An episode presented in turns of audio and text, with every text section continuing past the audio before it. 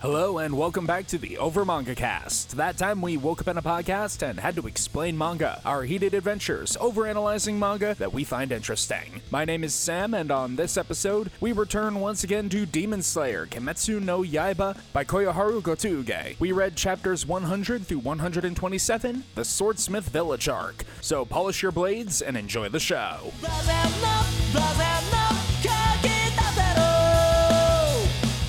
Hello, folks, and welcome to the Over Manga Cast. My name is Sam, and as always, here at the top of the show, we talk about our familiarity with the franchise we read this week.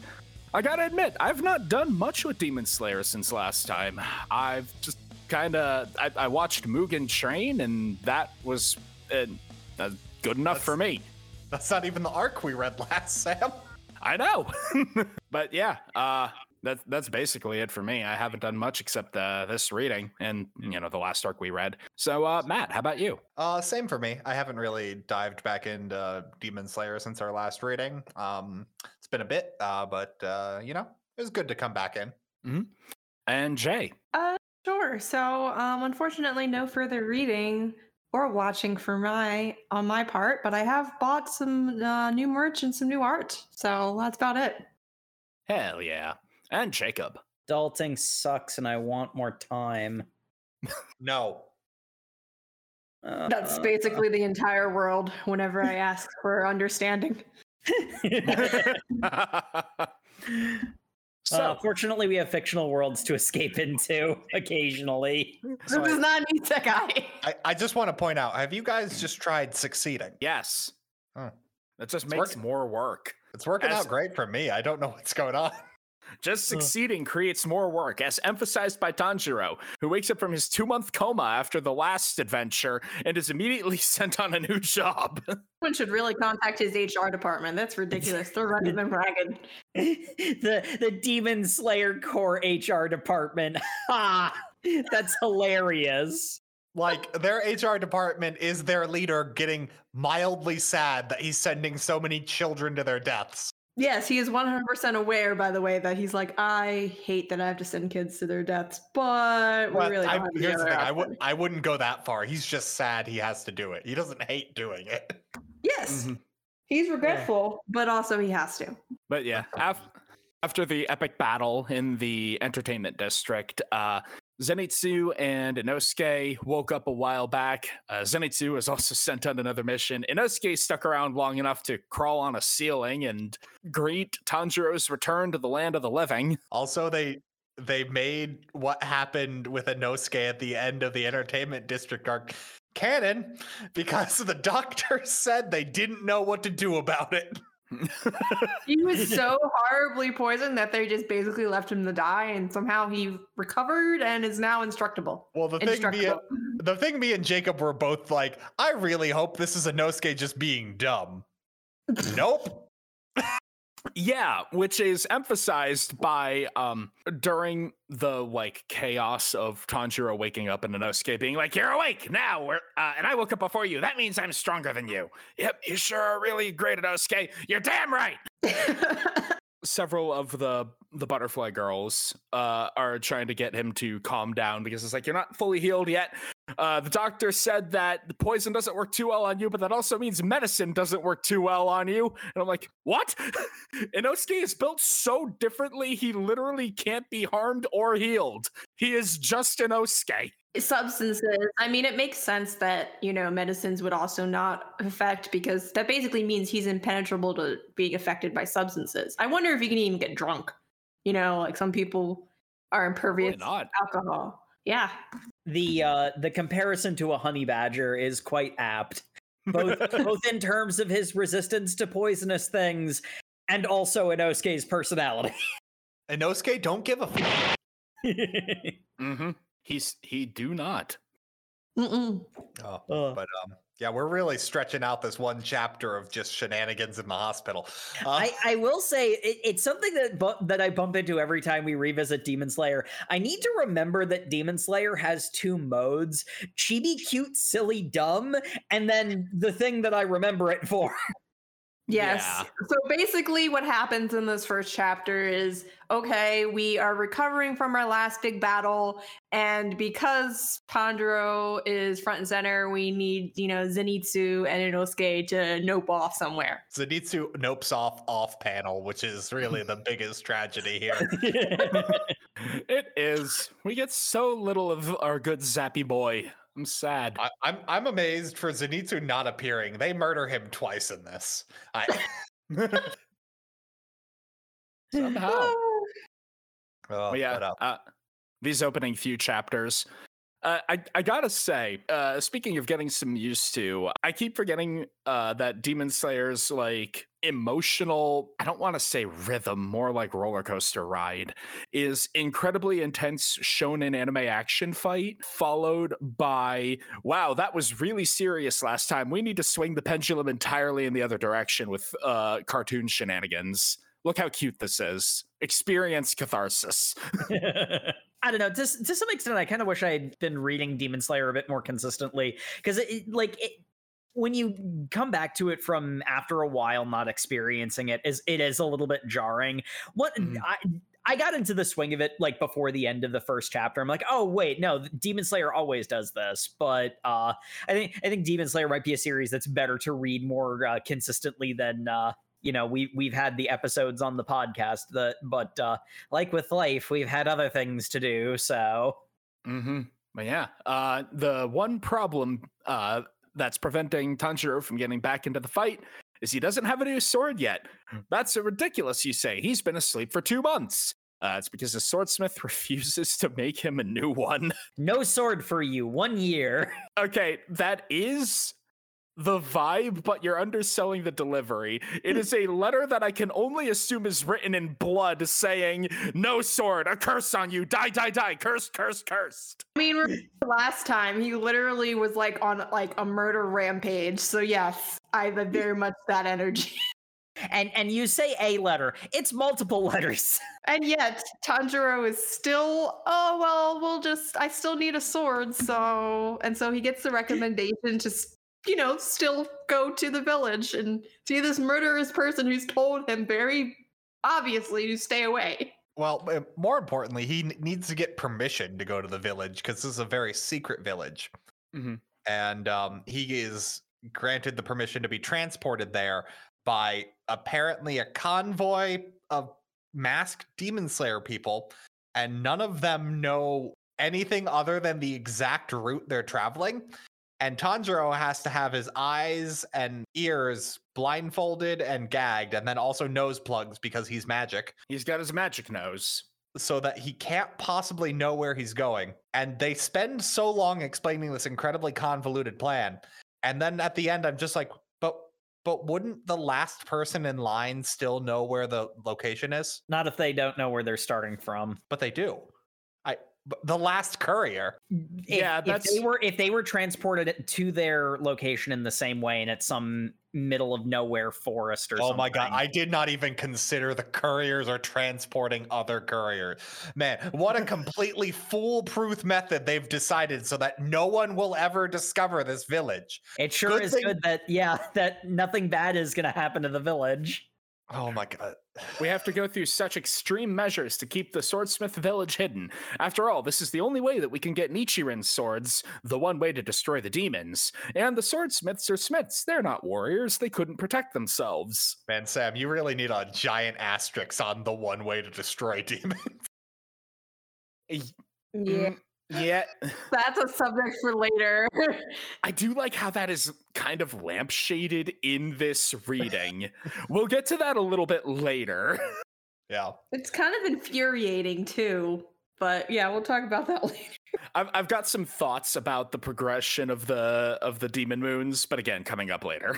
So anyway, we make it to the swordsmith village. Um, Tanjiro is the goodest of good boys and thanks all his couriers, and they all think he's such a sweet passenger, and they love him even more for it. And I'm like, please gag me with a spoon. Um, He's so sweet and so considerate. La- He- last arc, they were better about it, and then the beginning of this arc, they dive back into. Look at the next coming of Christ. That is Tanjiro. He's Yeah. the goodest boy.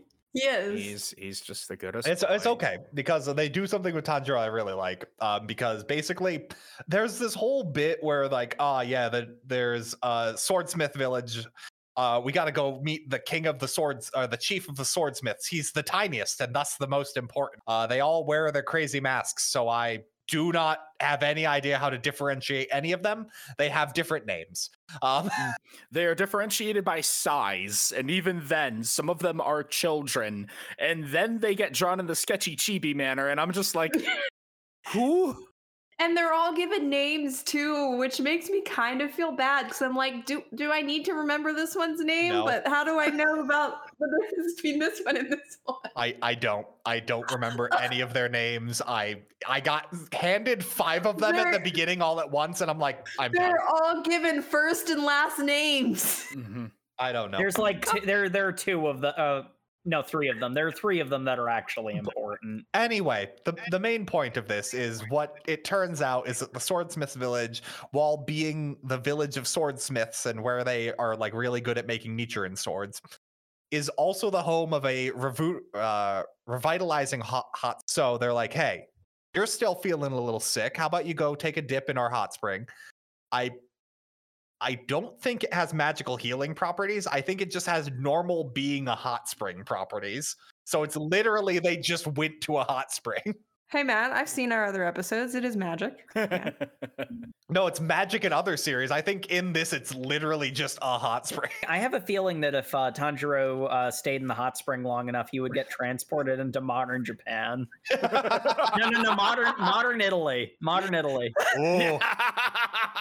Oh, I'd read that. me too. of, of course we have to uh we have and, and this gets to my problem with the demon slayer like before in in previous episodes i was just like yeah uh, radical action fun characters whoa i can look past these flaws and by this point i'm just like eh, this is getting kind of uh, by this point i'm like this is this is grating even me, the man who will accept most things, this is grating. we have the chapter end of You Should Go to the Hot Springs. Cut to the hot springs where uh, Mitsuri uh, Kanroji, which is close to uh, Tanjiro, and it got this manga and similar sounding names. But uh, You've never met two Chris's in your life? well, I know like five Mats, including you. So Fine. You're playing on easy mode. People have similar names in the real world. How dare you say that everyone needs unique names? Either way, we have Mitsuri the Love Hashira here, and uh, we we end the chapter with her being sexy and naked in the hot spring. Yeah. and it's like, okay, we're gonna get uh, shenanigans with her, whatever. Next chapter, she's uh, fully clothed, crying about something and running away, and I'm like, uh, when did this happen? Where where is time? Where is space? It's not important. She's obviously crying because she was disturbed that someone did not, you know, talk to her. Well, no, it's um because Gen Genya's there, right? Yeah, Yes, and she's specifically upset because she's just being friendly and like saying, "Oh, who are you? How are you doing?" He refuses to acknowledge her. He, he's mean, but like that's He's mean. that's my takeaway was like, oh, cool. So one of the Hashiras here by coincidence. That's cool. Then Tanjiro can do a team up here. And then Genya's also here, the dude he broke the arm of at the um Mhm. the Demon Slayer tryouts, who was listed as a main character for so long, and we were all like, he's done nothing. Literally, I saw his I saw his face, and I'm like, oh yeah, angry boy from the OP. He's still angry. And then we find out later there's another Hashira here Just randomly. for no reason. Do they have to be like secretly teleported too? No, 'cause Transported too? That's the thing. Hashira are so busy. They make an entire point about how it's incredibly rare for them to have all gotten into one space at the same time. And now two are just like both relaxing at the same time.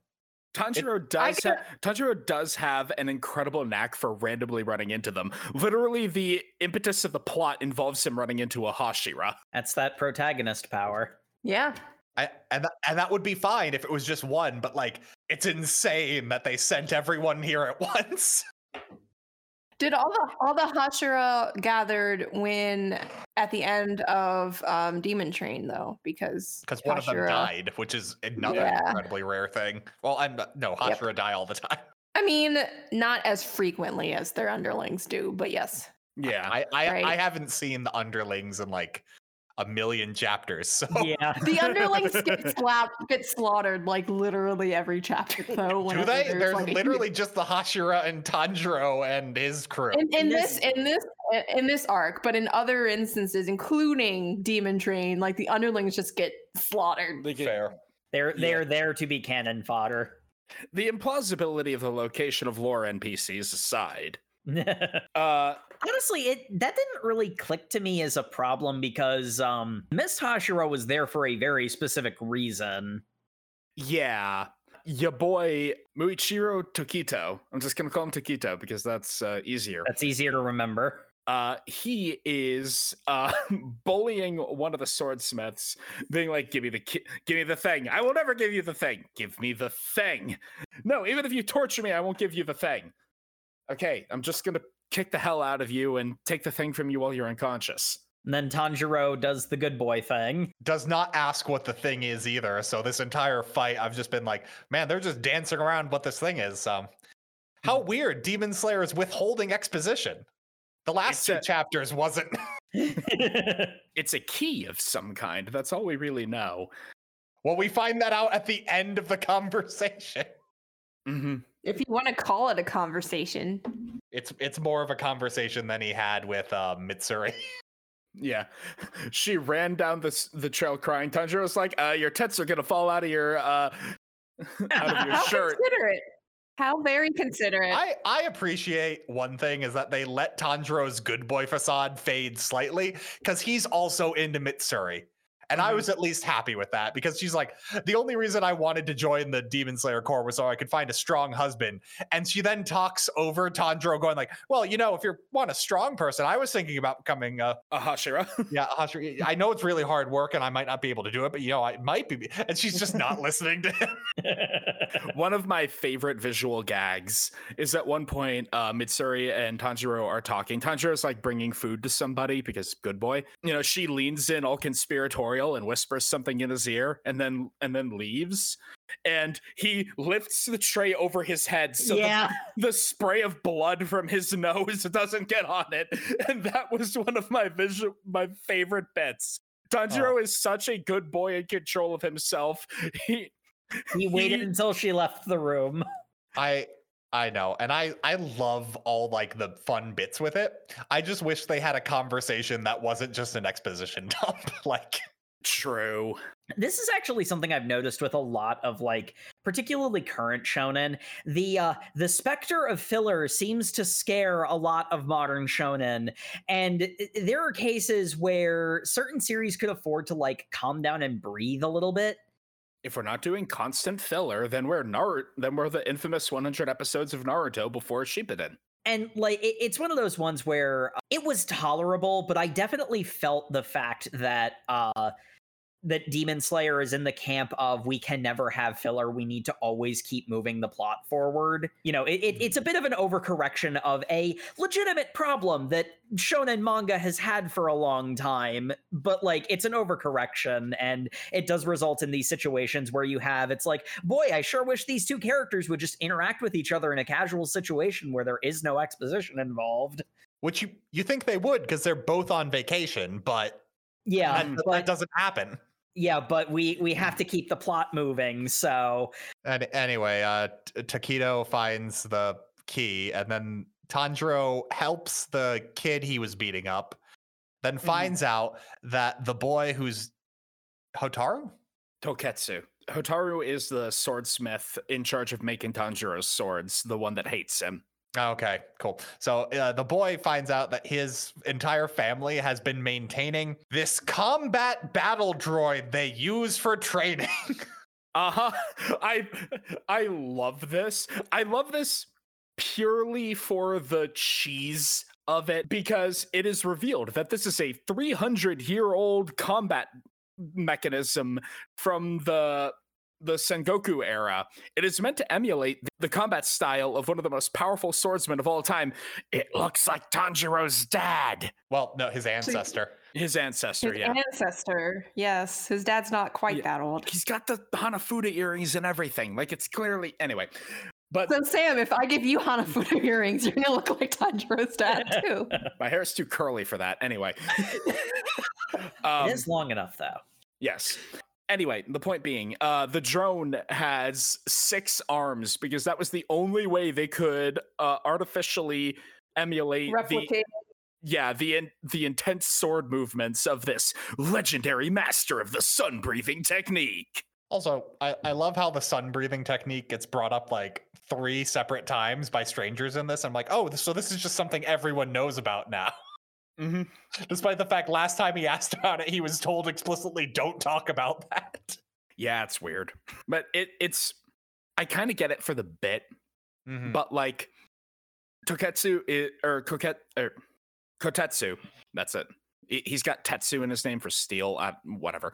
Uh, Kotetsu is uh, he's so concerned about the doll because he's the last in his line, and his line were the ones maintaining it. Except he he has like zero levels in Artificer, and so he's not sure he could repair the thing. And it's been going for 300 years. It's going to break eventually. So he's really reluctant to give anyone the the key to use it. So that's why he was so uh, against having the Mist Hashira use it. But then the Mist Hashira takes it. He uh, fights the the droid. He takes one of the arms. It's like, yeah, it was a good training session. Anyway, later, losers. We get we get an interstitial scene with uh, hi- uh his uh crow who is absolutely awful. bitch. I I love his sassy crow. His He's sassy got a- crow. She is pretty great. She's great. She's the worst in the best way. Aggravating. Even even Tanjiro's crow was just like, I can't with this. Bitch." I also like that uh, she seemed to have a thing for Tanjiro's crow. Yep.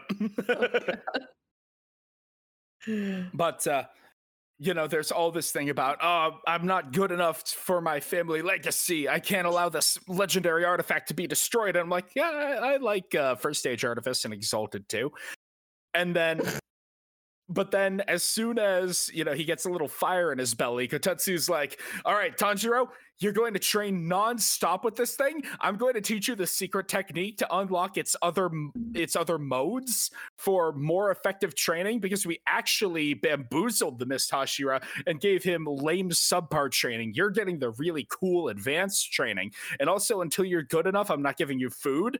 And I don't care if you break it. He did not get any water either. He was just fortunate it rained.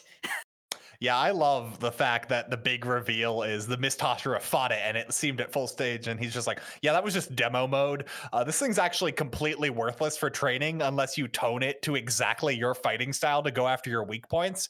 Otherwise, you're just being good against it. Like, it's like, oh well, then weird.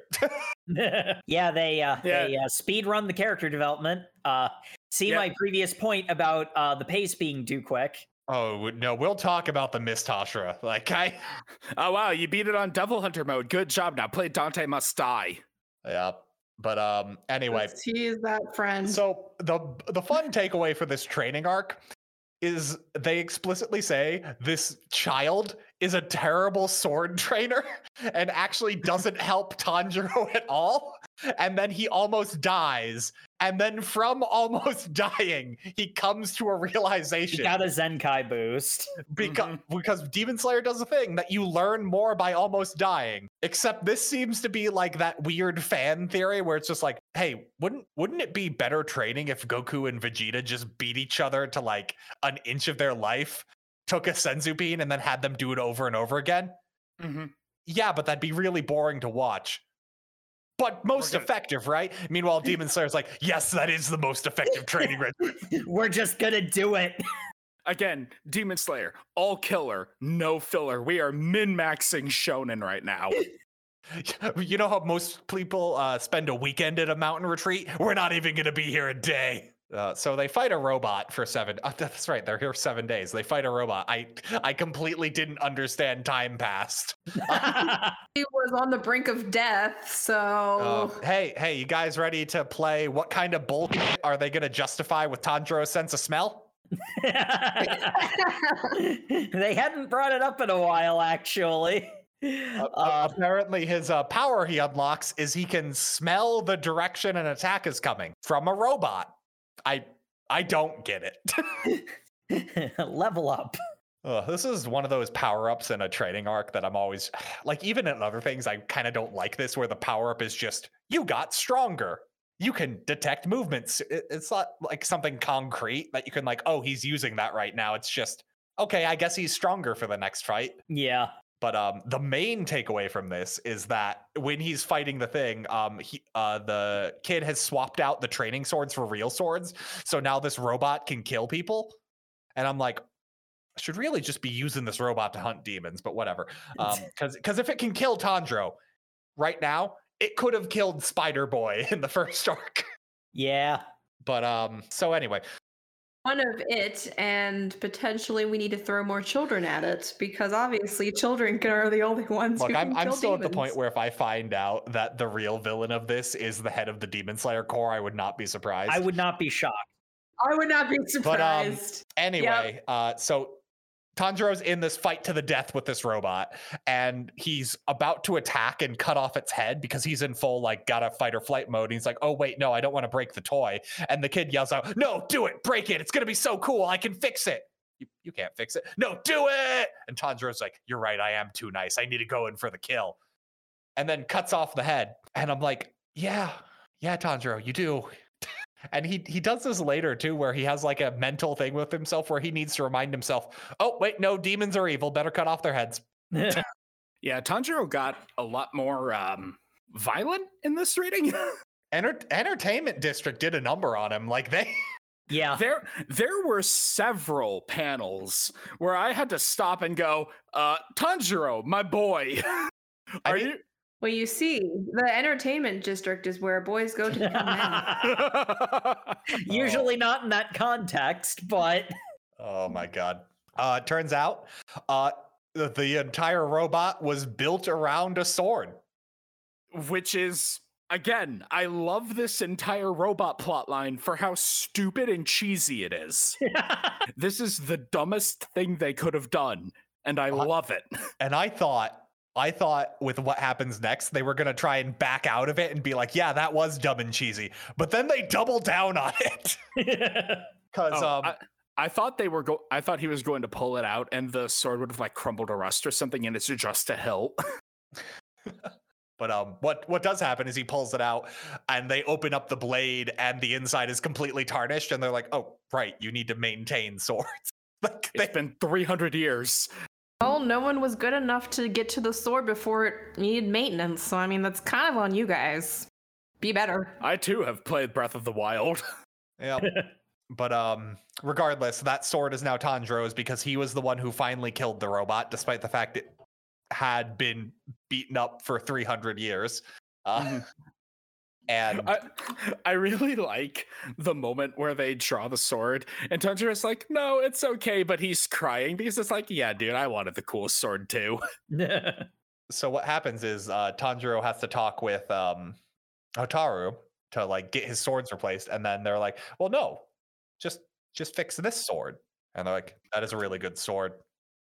You know what? I'm gonna I'm gonna do the secret polishing technique of my family. Uh, it's going to take three days and nights to polish. And I'm like, you know, what? look at Demon Slayer, sure, why not? Ota- Otaru walking in with the Doctor Livesey walk, just the the Giga Chad music playing in the background, because he is shirtless, he is buff, he poses up. Oh, we completely skipped over my favorite part where uh, the head of the swordsmith village, uh, Tanjiro is talking about like, yeah, no, I'm sorry, I keep breaking my swords. I realize, and the chief cuts him off like, no, no, your swordsmith should just make better swords. If he's making swords that breaks, he's literally failing at his job. And Tanjiro's like, no, he's trying his best. Like, no, he's failing at his job. I get to decide this. I'm his boss. And Tanjiro's like, well, okay.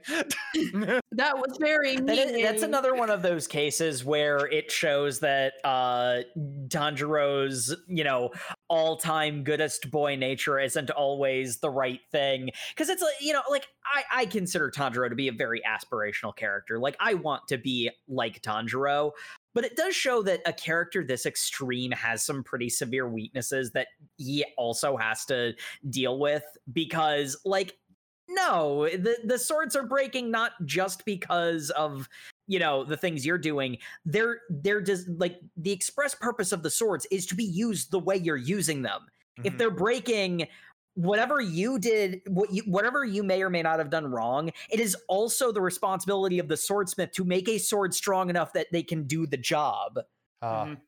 You guys remember when Nichirin swords had to be made by iron you found because the color they wore said something about your spirit? Yeah. Yes. they don't. Yes. They don't care about that at all. no that that that plot point has been dropped entirely Well, well, we get the animus system at one point with the inherited memories. Oh yeah, that's when um Tanjiro's saying like, "Hey, that looks like my memory of my ancestor." It's like, "Oh well, you must have re- you have a genetic lineage of." Memory And I I'm just like, I really don't like the implication this passes down because it's just like, yeah, like if your family were all woodcutters, that means you're intrinsically better at being a woodcutter, and you should only be a woodcutter. And I'm like, oh, cool. So there's just an inbuilt class system. Good. Just genetically defining your role. I mean, there are other series in which there are suppose there's references like to ancestry and there being like callback genetics and all that stuff. You Mhm. know, let's not let's not pretend I have it, you know, obsessed about you. So, That's at Yeah. least demon nonsense. This is just humans have the power to like pass skill levels down. Duh. yes. Look, Fire Emblem Engage is recent enough that I can just say this is genealogy of the Holy War. Yeah. you know, I mean, I, honestly, especially considering how particularly this arc treats the Hashira, the way I read it is that, like, you know, it- it's that element of like, you know, what is it better to have talent or be hardworking? And it's like, really, the best option is both. But you know, uh, hard work can overcome natural talent, sort of thing. Like, like it's it's a very it's a very standard shonen sort of thing where you know, it's like you've got this foot in the door. There are series that are way worse about this exact sort of thing. So, Yeah. No, it, it- like if we wanted to find a weird eugenics manga, they exist. But like yeah, they're they're they're out there. Or There are I'm not saying of Demon- those. Let's I'm be not saying. Demon Slayer is. I'm just saying this is a weird thing you added, but okay. Yeah, yeah, which is a fair which is a fair assessment of it. Yeah, there are a lot of cases where like uh, Demon Slayer is like. Demon Slayer, I think, is very comfortably upper end mid because every time we come back to it, it's one of those ones where, like, yeah, this is a good series. I have some notes, but overall, Uh, oh, not it, the it really is a, a series I really love doing for the podcast because there's so much you can talk about. And Oh, it's yeah. not just that was really cool. It was that was really cool. But what? uh, Uh speaking of but what? Um yeah. So the sword gets handed over to um, Hotaru to polish for three days and three nights. This- Um, Again, this is stupid, but I love it. it is. I I assume this must have happened first thing in the morning. Ti time is weird and will continue to not make sense for the remainder of this arc. Uh, yeah, like I said, what is time? What is space? Demon Slayer cares little It's about only an illusion. Demon Slayer cares n- little about both of these. The important bit being that uh Tanjiro is I guess trying to have like dinner with Genya. who's very not okay with this. yeah. Also Nezuko is here. Yep. She being Yeah, cute. that- cute little She's baby. Cute. Ne- Nezuko does a lot of cute things. Uh, she's got a lot of fun things with Mitsuri. Uh, when she's just doing her exposition dump the entire time, she's playing with a baby Nezuko because apparently Nezuko just wanted to be mothered. Uh, Yeah, Yeah. that Yeah. Mits- Mitsuri is 100% just looking for a husband and wants to be mommy. Yes, I I know we've I know we've had a lot of discourse on this podcast about Nezuko. This is the most I don't know what to think episode yet for me. Uh, Uh, Nez- I- Ne- Nezuko decided she wanted to be a baby to play with. Like Nezuko controls her shape shifting, so yeah, Mhm. Yes. This was consensual, guys, in case you were worried. I don't like the way you phrased Yes. that, but anyway, yeah, no, this, this is very much the case where it's like I, I I got vibes of some of my earlier uh, complaints about Demon Slayer infantilizing Nezuko, but like she's she's had so much like character development over the course of the series. It's one of those ones where it's like she's doing this because she just wants to, you know, you know, mess around and and and do a fun thing. So Consensually. please stop. Jay, consent is important, but when you bring it up in a non-sexual situation, it does come off creepy sometimes. it weird. Uh, whilst whilst we're getting hilarious shenanigans with uh, Tanjiro trying to good boy his way into uh, uh, befriending uh, uh, Genya? Genya. Kenya wants nothing to do with him. He's so mad. We He's so mad. there's also a weird bit where Tanjiro's in the bath and proceeds to disrobe completely and just walk over to Genya. I'm like, okay, that's what you do in a bath. That's fine. Genya takes that the way some people might. was like, this is super creepy. Get away from me. Genya, it just clicked in my mind. Genya is my rage. yes, puppy. yes, there is very there is a lot of uh uh Deku and Bakugo energy in their relationship. they just don't they just didn't know each other for nearly as long. This is actually perhaps my favorite instance of uh, Chekhov's gun in uh, Ah. this particular reading. Yeah, yeah, you're right. But um, when Tanjiro was going into the bath uh, a- uh, with Genya, uh, there was a tooth thrown away, and we see Genya missing a tooth. And Tan- and uh, then later, Genya has a full mouth of teeth, and Tanjiro's like, "Hey, wait a minute! How do you have a full mouth of teeth?" What are you what what are you talking about? I don't know what you're talking about. No, I know you lost a tooth at the bath. I have it right here. Why do you still have that? I, I, I was going to give it back to you. That's weird. Even if you gave it back to me, why do I want this? this is this is this is also the case where we have um uh the the flaws of goodest boy Tanjiro except it's played for a joke. Mean- meanwhile, the One Piece fan over here is just like, yeah, Genya just, he's in a hot spring. He drank some milk. He got his teeth back. Yeah. that, is, that is canonically how Luffy Don't apply One Piece logic. Luffy logic. got some teeth punched out in a fight, and then he grew them back when he drank some milk. Children, drink your milk. You'll grow your teeth back. oh, that was a fun gag until they made it a different thing. Uh, Look, do you want to grow up short like Ed Elric? I just hate milk. Ugh. He wouldn't be such a shrimp then. Tiny little ant man. Jay might kill you. Anyway, anyway, in this manga, a good thing no violence is going to happen in this manga because we're in the uh, incredibly well hidden swordsmithing village. What are you talking about, Jacob? I'm just on my way back home from my swordsmithing job in the mines. Oh, just wander out in the nice moonlight. Oh, wait, what's that? Someone seemed to have left a nice ornate vase right here on the side of the wall. That's a dangerous place for a vase to be. It might be toppled over or broken by a wild animal. I guess I'll just go over and look deeply inside of it. Hmm, quite dark in there. I hope nothing jumps out and kills me. ah! Oh no! I'm currently being killed in Town of Joe. man, man gets sucked into vase. There are many onomatopoeias of disturbing cracking noises, and then he is poured back out in broken bits. And the ugliest motherfucker I have ever seen. How dare you? He is gorgeous, and he will be sure to tell you as love- much. He is You're just art. uncultured. I love the fact that his eyes are mouths and his mouth is his um I moon eye. Yeah. Look, all I'm saying is I too want to become a carp. This guy is I I hate this man. Question I hate this man. I I wouldn't know. No, no, I just hate this man. he he is the pretentious artist. Yes. TM. Yes. Yes. This is an aptly titled chapter because that is just him personified. Have you tried not being an ass? Never. Thank you. But, And um, meanwhile, there is a, a, a similarly uh, but ugly man on the roof uh, over Tanjiro and crew, being like, "Ah, geez, guys, we really got to make this quick, otherwise Lord Muzan's gonna be angry." Luz Murzan is going to be angry regardless. It doesn't matter what um, you do. He hates everything and Tanjiro is having weird dinner with the Mist Hashira. like they're in the same room, right? No, that Uh, Or is that that's Genya? not- I can't tell. no, no, he was having weird dinner with. uh Yeah, he was having weird dinner with Genya. at this Genya. point. I don't know what Mist Hashira does.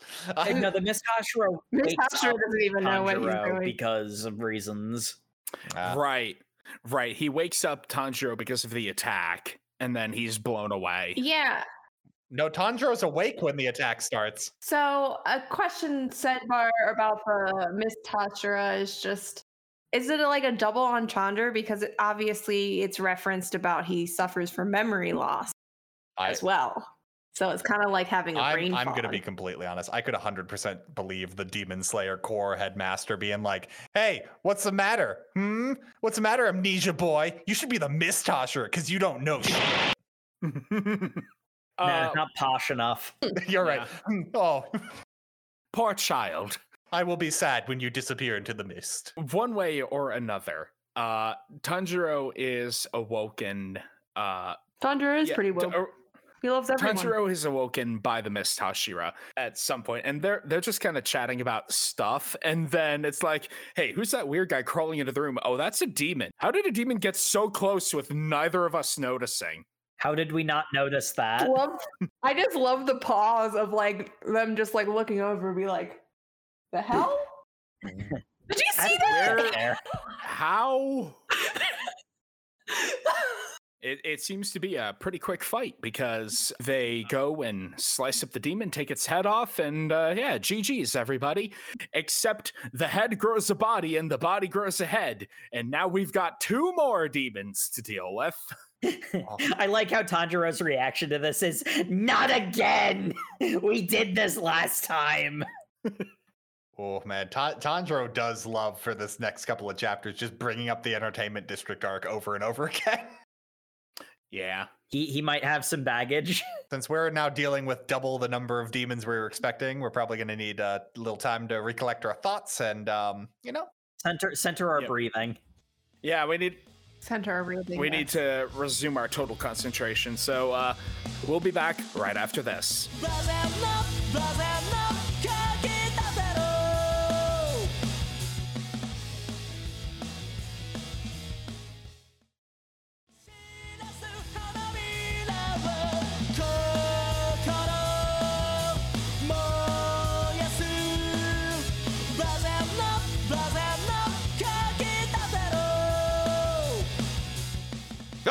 demons attacking. What demons? Ah, Ah, demons attacking! Ah! how did they get to the village? I sure hope they explain that at some point. Oh, thank God. So they don't explain it. I thought I missed it. Like, I. I didn't see any explanation. They they really don't explain it. No, they just port- they just magically portal transport into They outside say the village. Gyokko because of them, they found their way in. They don't explain how Gyokko found it. No, Mm-hmm. No, they don't. Ok- Okay. at least not as far as I saw. I Look, I, I entirely believe that if Muzan found the location of basically his arch nemesis's weapon depot, he would send two of his biggest dudes there. I believe that. I just need to know how he found the fucking weapon depot. he intercepted one of the He, transporters. he I don't literally know. found the last per- he found the last person. And the flaw I pointed out that the last person just knows where it Yes. is. Ah, damn it. Yes, that. I knew they needed to sacrifice that last person on the altar. It, it's okay. They explained the way to get to the um the, the leader's mansion is even more convoluted and complicated. And I'm like, wait, no, I didn't. I thought it wasn't convoluted and complicated. I thought it, he just had a perimeter of the anti-demon flowers. Is it also hidden? Yes. Okay. I will say this: we've been we've been making fun of this plot point. It does sell that the, the the two demons that are here are major threats.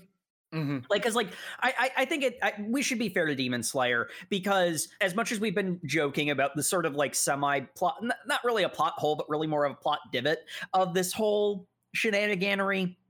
It does establish that these two upper rank Kizuki are like major Yeah, Mhm. like th- they are they are big boys. They are here to play. The first guy came onto the scene, killed five people inside his hut, and then the other one snuck up on a Hashira and basically a Hashira. Ahashira and the main character. yeah You don't sneak up on the protagonist. That always just goes bad for you guys. Like, if honestly, Mhm. if I had to give some recommendation, don't sneak up on the Well, don't go near the pro tag at all if you're a villain, but uh, unfortunately, that's part of the job description. So uh, the fight ensues. the fight ensues, and this is where we get into simultaneously one of my favorite and most aggravating things about Demon Slayer. I, I don't know. Maybe maybe this is just a personal taste thing, but it's established pretty early on that the two ways you kill a demon is you either expose them to sunlight or you cut off their head with the Nichirin sword. And we have had many, many instances where cutting off the head is just not good enough. To the point where even Tanjiro is like, okay, is there ever a point where the head isn't the weak spot or the neck isn't the weak spot? And The neck or The the, head? and Specifically Yeah. the neck. and as much as I appreciate the creativity, the inherent creativity that comes with, okay, we have this glaring weak point, but we still need to make our enemy, our uh, our bosses threatening. So let's come up with creative powers for them. That's good. I like that. The problem I have is that it has the energy of a dungeon master desperately trying to outpace the power growth of his players. wondering why they double dipped into because Tanjiro himself says they're double dipping in that the guy they're fighting they cut off his head, but then two more grew in its place. Mhm. And Tanjiro goes, "Oh well, I just fought a demon that was exactly like this. It was two demons in one, and when they head, head got cut off, it was actually just their bodies splitting. So we got to kill all of them simultaneously. Oh, there's more than two. There's four. Well, crap. This is going to be difficult." And like Tanjiro keeps going on about this, and I'm like, Tanjiro, please stop talking about the entertainment district arc. It seem really generic. I mean, it was one of his most formative experiences to date. sure, but like from a reader's point of view, I'm just saying from a man's point of view, from what I've heard. I mean, y- you know what? Okay. But also, I'm going to just say this right here. I think when you have an art style like Demon Slayer, it's a very brave choice to decide to have five separate people fight five separate demons all at once and then give all five demons the same face. Because they're all clones. But that meant I had no idea who was fighting anybody at any point during this first part. One of them is wearing a shirt, which was the only way I knew. We have fan I can't decide if it's just like from extreme laziness. we have Well- fan we have fan man, we have staff boy, we have birdman who is just Sam bait. We have um We don't have all five oh, in oh, the same I'm sorry, Sam. Can you right? not remember who the fourth one is? Hmm, You would think he was in majority of the fights against one of the characters, I guess. Why can't you remember what his gimmick was? look, all I remember is uh Nezuko versus Staffman, which was metal. Uh, I remember Tanjiro versus Birdman and Genya shooting the fuck out of Fan Man. Because Genya's got a gun. I Daniel Sanagan. Your demon magic won't work here. I cast gun. I, I I love how this brings up the thing I bring up in like a lot of like superpowered manga and stuff. I'm just like, man, one character having a gun really just makes a lot of these powers worthless. I Like- I love I love so much. For one, he's got a gun. Love the fact he just pulls it out. Everyone's freaking out over swords and making sure they're like, how are we supposed to dis- decapitate them? Pulls Am I, out am I gun. to understand it's shooting Nichirin steel bullets? Is what it seems That's to what be. I. That's what I presume. yes, gotta have that steel in there. Because Tanjiro says it smells like a Nichirin sword. I, ju- I just want to point out we see this gun wielded by someone who is spoiler alert explicitly untalented does major damage to a significant demon Mhm. maybe just maybe we should be mass producing those guns We need to arm all of the children with guns, Matt. as an american i see nothing wrong with that statement I am just I am distinctly reminded of a segment in The Legend of Drizzt where Drizzt learns about guns and is like, man, it's kind of fucked up that a swordsman can train all his life and then just some farmer with a gun can kill him. And that's supposed to be a meditation on how guns are too dangerous. And I'm just like, nah, Drizzt, that just means that like that's a that's that's a playing field level. has more time. He doesn't have to worry about training. He can go back to doing farm stuff. i know why should people who work hard be rewarded everyone should get equal pay well, and I mean, not for nothing. This is very much the case where it the reason why guns became a the more common weapon on a battlefield, and you know, I mean, like, granted, it's very heavily fictionalized, but yeah, the master swordsman with the Nichirin swords are better than guy with gun, but guy with gun is so much easier to uh, mass produce, and it, it is very much the case where it's like if they can do this. And it like it does kind of cast a bit of suspicion on the head of the Demon Slayer Corps. Why you have you have arguably unlimited resources? Why aren't you just mass producing these guns? Yeah, just just go and just go and teach Muzan a Smith and lesson. E- especially Jacob, because the one problem we know the Demon Slayer Corps is facing is that training Demon Slayers takes too long. If only they had a way to do it easier. Like like yeah, pointy end go another man. But what if blammy end go at head? That's just easier. so here's the problem: the amount we've talked about the implications Genya having a gun appears is more times than the gun shows up. yeah. So like and i mean like to be fair i i think you know it's it- it's one of those cases where like this feels intentional because if you did just arm a bunch of farmers with guns with Nichirin bullets i don't think they'd be able to stop the demon scourge on their own. But it is very much the case where it's like if this is an option it should be more on the table than it appears to be. And that feels like a hint at the perhaps fuller intentions of the head of the demon slayer corps as opposed to a mistake Excuse me, Jacob, as the head of the Demon Slayer Corps, your idea sounds dumb. I'd rather just make a sword out of a me- like metal ribbon and give it to a girl with a uniform two sizes too small. we could just give her a normal uniform, but we don't because we like it better. Out here looking like Ivy Valentine. Like, come on, man. Also, Mi- Mitsuri left, but uh, she comes back, so she's not in this part of the fight. Yeah, well, we'll get to we'll get to her looking all Soul Calibur later. yeah Um, the point being, Genya.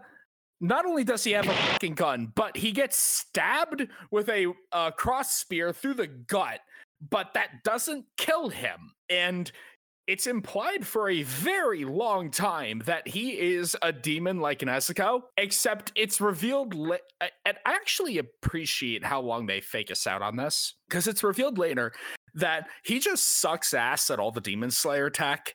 So he eats demon flesh as like steroids to temporarily gain their powers. And and don't worry, audience. Unlike the gun, the mangaka decides to have long exposition panels about why this isn't mass producible and is only doable by him because he has special magic organs. Right. I d- okay. I don't know why the ex- the fucking exposition boxes in this section are my bane, like they are every time we read Demon Slayer. yeah, because it's like, oh, oh yeah. You know, if you just glance at it, it's like, oh yeah, eating demon flesh gives you demon powers. That's pretty cool. You know, that that, that, makes could be sense that makes sense. But it's like, this would be too much for most people. But no, Genya actually has a preternaturally powerful jaw and super strong teeth, and also special digestive organs that let him process demon flesh. And I'm like, what? So the Demon Slayer Corps is just the X Men now. Yes. Except we gave the one who also we gave the guy who can turn into a werewolf a gun. Yeah, that sounds like a good idea, right? So we gave Wolverine. I just a realized gun. I described my mask character. That's this is less of a dumb idea than I thought. so yes, the Demon Slayer Corps is just the X Men. I mean, that makes sense, Yeah, right? uh, Sure, why not? Considering we started this series and everyone was a lot more human, it's disappointing to get to this point, but we're here now, so there is the argument of the demon slayer like this is an overtly supernatural wor- world and the demon slayer corps would attract weirdos but it is also the case where it's like that used to mean it would attract people who like human people who were weird whereas now it's just you know the x-men Mutants. Um i- it's it's sort of similar to the thing with uh Hiroaka where it's like there there's a very strong argument to be made that I don't disagree with that like you don't have to give Deku a quirk like you don't have to plot contrive a reason for him to have a superpower and that kind of applies to Demon Slayer too because honestly one of Demon Slayer's claim uh, claims to fame earlier on was the fact that the humans were you know like they didn't have the natural shonen superpower durability that was the reason why we had such a problem with uh with uh, Inosuke surviving all that he did. And I mean, not for nothing, granted the over explanation being a problem, but not for nothing, but like Genya actually like keeping like constantly getting back up and the sort of fake out of it's like, is he like Nezuko? Uh, you know, like that was well done. Like I like it, you know, it really invested me in like how is he doing that? Like, is he is he that much of a determinator or is there something more here? And it turned out it was a little of column A, little of column B. Yeah, that that one was fine. A- again, it was a great Chekhov's gun, but when they started explaining it away with he's got special organs that process the demon meat, I'm like, no, just have him be the guy crazy enough to use a gun and eat demon flesh. You, you didn't need the expo like every other time. He didn't need the extra Every time stuff. the exposition boxes come up, I'm like nine times out of ten, these didn't need to be here. Just trust your audience to intuit what's mm. going on. Like, You're explaining away the cool part. Well, there is also the factor of I think Matt, you just uh, pointed out why uh, the uh, boxes are there. Uh, sometimes it's not good to trust your audience because I've seen a lot of cases where a really cool thing that uh, uh, wasn't explained gets uh, ridiculed unfairly. But yeah, Yeah, I I, I the- would the- err on the side of don't explain it, even if people are stupid about it. yes, because no one's gonna ridicule you if you over explain a stupid thing. That- Yeah, yeah. As we are actively doing right now. Oh, but um, yeah, he's in that fight, and that's a whole thing. Uh, Nezuko has a really cool fight scenes where she just she and a demon are holding each other by the shoulders and kicking each other's heads off. oh, it's so rad. I, sort of a funny thing. Uh, Nezuko activates her big form at this point, you know, from last time. And uh, Tanjiro's like, no, Nezuko, don't use that form. And I know in universe, it's that form causes you to like become too demonic and inhuman, and you might become, you know, a monster that we would have to destroy. I know that is in universe the reason. I like to think that it is Tanjiro being like, no, you've grown too busty for your outfit. I'm, I'm gonna be honest, considering how much that um that uh, like effect of that form is brought up during this arc, it's probably the second one. like, Nah. well, no, actually, yes, we all know that Tanjiro was very concerned about, about you know sister. women and their yeah. tops. um, but a- honestly, though, uh, to the shock of no one, I actually read it a little bit more charitably than that. Um, no, I actually really like this because one of the things it's showing is that Nezuko learned and grew from the entertainment district arc, where it's like, hey, this form allowed me to be really powerful and like tap into even more of the demon powers that I can use to stop, you know, the evil demons. I'm going to use this. This is a valuable tool. Whereas Tanjiro seems to be having trauma flashbacks about it, even though Nezuko is pretty clearly in control the entire time. Like, it sort of speaks to the idea that Tanjiro almost regressed from the events of the Entertainment Dis- District arc, whereas Nezuko has uh, grown both in power and emotionally from it, Mhm. which is actually something that gets paid off at the end of this arc. One of the things that I really liked was, uh, again, kind of highlighting the difference between the two of them. Uh, Tanjiro is continuing to like rely on his, you know, very uh, elegant and, you know, balance of power versus power, uh, super skilled swordsman abilities throughout this fight. Meanwhile, Nezuko has just activated her full demon mode. She's clamping onto the other guy and being like, hey, wait, my blood explodes into fire, doesn't it? Hey, asshole, try this one on for size. Nezuko just going the full brute force route. she just grabs onto people and sets herself on fire. It's so based. So never allow Sam to activate demon powers. We would all just burn up in Oh. fire and flames.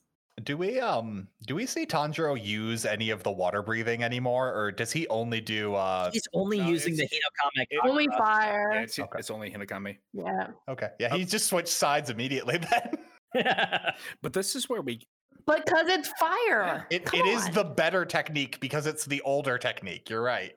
yeah. it's This is the Yeah. more we get- protagonisty technique. this is where we get the moments that I thought were really cool of Tanjiro just kind of embracing violence. Like that like okay, Tanjiro's fighting the Birdman and the Birdman demon. And the Birdman has a super scream attack, right? Tanjiro cuts him and he divides a little bit further and he tries the scream attack again, but the scream attack is weaker. Tanjiro recognizes it as weaker. And the panel of him recognizing that is him with this like slasher grin on his face, like, oh, I can just tank through this. All right, come here. Ian, what do you mean there hasn't been any growth? Ha! I have slashed your chest open. Revel in the spray of blood. You first. yeah, I was gonna call. I was gonna mention the the you first because you know, and I mean, like again, I mentioned Tanjiro regressing a little bit in the Entertainment District arc. Growth isn't necessarily linear, either forward or backward, and it, you know, I I think that this is a in the sort of funnier, lighthearted bits. Tanjiro becomes a very like extreme, like comedically one note character, but here we see we see a more like full and complete expression of Tanjiro's character as you know, you know, he's he's the nice guy pushed too far at this point. I like his internal monologue he'll occasionally have where it's just like, oh, well, am I going to be a nice guy like I was on uh, Spider Mountain? Wait, nope. These are these are big boys. They've killed at least 200 people. Nah, just just murder them. Let, us end this. No mercy for the wicked. yeah. So uh, I I think we kind of skimmed over the fact that uh, these demons they're fighting all have emotions on their tongue. Mhm. Um, it doesn't really matter. Uh, there's kind of a thing where they're vaguely themed after their emotion, but that doesn't really track much beyond one of them. Um, but I mean, does- the, the big thing is that they're all decoys Yeah. for the real body. but it does have one of the things I just had to stop reading at, where Tanjiro can't. He blocks something with one hand and it's having to cut with his other hand and goes, I can't decapitate him with only one hand. Better aim for the tongue. And then the exposition box comes in on the next page. You see, when you cut a demon's tongue, it slows their regeneration rate. It's not the same as decapitating them, but it does stall them for time. I'm like, why? Why is this a thing? Am I missing That's new information that's never come up before. It sure is convenient that it happened right. It didn't need to happen, though. You're just He could have just beat beat the crap out of the demon and it regenerated slowly because Tanjiro hit it that hard. And I think it's referring only to this specific demon because it's the only one that has the, the freaking tongue symbol on it. they all have the tongue symbol on it. It's where they have their emotion. yeah. Mhm. Uh, But- they they all Oh, no, meaning they all thi- meaning this- this yeah. particular Kisake. Because again, this these six demons they're fighting are all the same guy with the same face. Hmm Until they fuse together into a younger form of the same face. they fuse to they fuse together into the demon of hatred, and I'm going to do nothing but make Sekiro jokes from this point forward. As you should. I don't know even know if this because there are two fights coming along side by side here. I don't know when we swap over from one to the Mist Demon guy because he's his fight stops halfway through because Mist Hashira is going off on his own because he's just like, okay, I'm not saving any of the villagers. We gotta do what's practical because that's my entire character motivation. I don't care who I hurt as long as I'm doing the greater good. So super practical. Tanjiro smelled me. I'm not malicious. I'm just very utilitarian. So I gotta save the chief and grab as many swords as I can. Whoa, wait, that little boy's being hurt by a demon. Well, the demon's already on top of him. He'd probably kill him before I could even get there. Better not reveal myself. It's not good. And then I had a memory of Tanjiro going, you know, sometimes when you help people, it ends up helping yourself. And then Mist Hashira goes to help the little boy. Okay, I did really like this character arc. Oh, okay. Uh, I, I I did not like this character arc, so I think we're on different sides here. I, I believe so. What I, I liked this not so much for the quality of the writing, but for the generally optimistic output because um it uh Mist Hashira Tokito at several points uh it's been expressed that his uh spaciness is him trying to remember things that he doesn't. He's got a misty memory. He doesn't remember his past, you know, whatever. Uh, tragic backstory. Where? And then, as he is put in increasingly intense situations, he's uh, being given memories. They're all manifesting as Tanjiro with his raw good boyness, but Tokito's always like, "No, Tanjiro didn't say that. I rem- I would remember if he said that. I remember these words. I remember this vibe. where did this actually come from? Yeah, the, the, the, this is the case where Tanjiro is metaphorically representing someone's conscience, and uh, the text box don't pop up and say it's literal. Yay! Yeah, yay. what is uh, eventually revealed because Mist Hashira Tokito, he goes in to try to help. You know, he saves uh, Kotetsu and uh, Jarfish Demon is like, How dare you get in the way of my art? I'm going to trap you in a water vase now so you drown. I will now leave. Goodbye. I'm so evil. Yeah, that that's basically it. Um, yep. yeah. Uh, so Tokito is unable to break out of the vase of water and he's going to drown. Uh, Kotetsu goes in to save him and experiencing the selfless kindness of another person awakens his repressed memories because uh, Tokito, he was one of a pair of twins. His mother and father, being such kind hearted, generous souls, basically good boyed themselves to death. His mother refused to accept her own sickness and continued to work for the benefit of her family, and to the point that it, the sickness overwhelmed and killed her. Their father was so dedicated to finding a cure for her illness that he went out in dangerous conditions and slipped and fell off a cliff all of this led to the point of his twin brother being like, generosity is weakness. If you are a kind hearted person, you're just going to get yourself killed. I will quash any attempts at good boyness in my brother in order to protect him. And he became a real asshole. yes, because the brother is the villain in this story. Yeah. So I'm not saying the brother was wrong for his. no, these these parents these parents got themselves killed and left their ten year old children to fend for themselves. Honestly, that's okay. So I, I'll, I'll I'll chime in on my opinion of this uh, because I, I almost think I'm kind of halfway between the two of you, where I like the core idea of this because in a lot of ways it doesn't take the easy way out and say that good boyness is always the right call because the parents did screw up. There's no real ambiguity there. The truth of the matter is complicated, which is something that Tanjiro is slowly awakening to, as mentioned previously, with the way that he's been reacting recently um, since the previous arc. Or honestly, since Rengoku's death, truth be told. The thing that frustrates me is boy, if we had more time to interact with this character and space this story o- over a longer period of time, it wouldn't come off as so rushed. Like, I think that I it feels rushed and that makes it that muddles what the point of it is because you know the point of Mm. I, I think the point of what all this is is being good is hard and it's really easy when you see someone try to be good and fail to say well good is always the wrong choice so never do it but whilst you know throwing yourself off of a cliff for a lost cause is not the right thing to do neither is completely foregoing goodness but it's muddled in the delivery I was about to say the problem the problem is they don't give time for that to be the moral. Because what the brother is saying is we don't have the availability to help any people. That's actually the brother's entire plot line is people without the ability to help others can't. And they're just going to get themselves killed if they try. and he's not wrong in that assessment And, and, that that is the moral of the story. Uh, it's like I said, I don't like this for the quality of the writings so much as I like it for the overall. The thesis statement of this arc is that helping is only for people who are gifted enough to do so. Yeah. I, I don't I don't like it.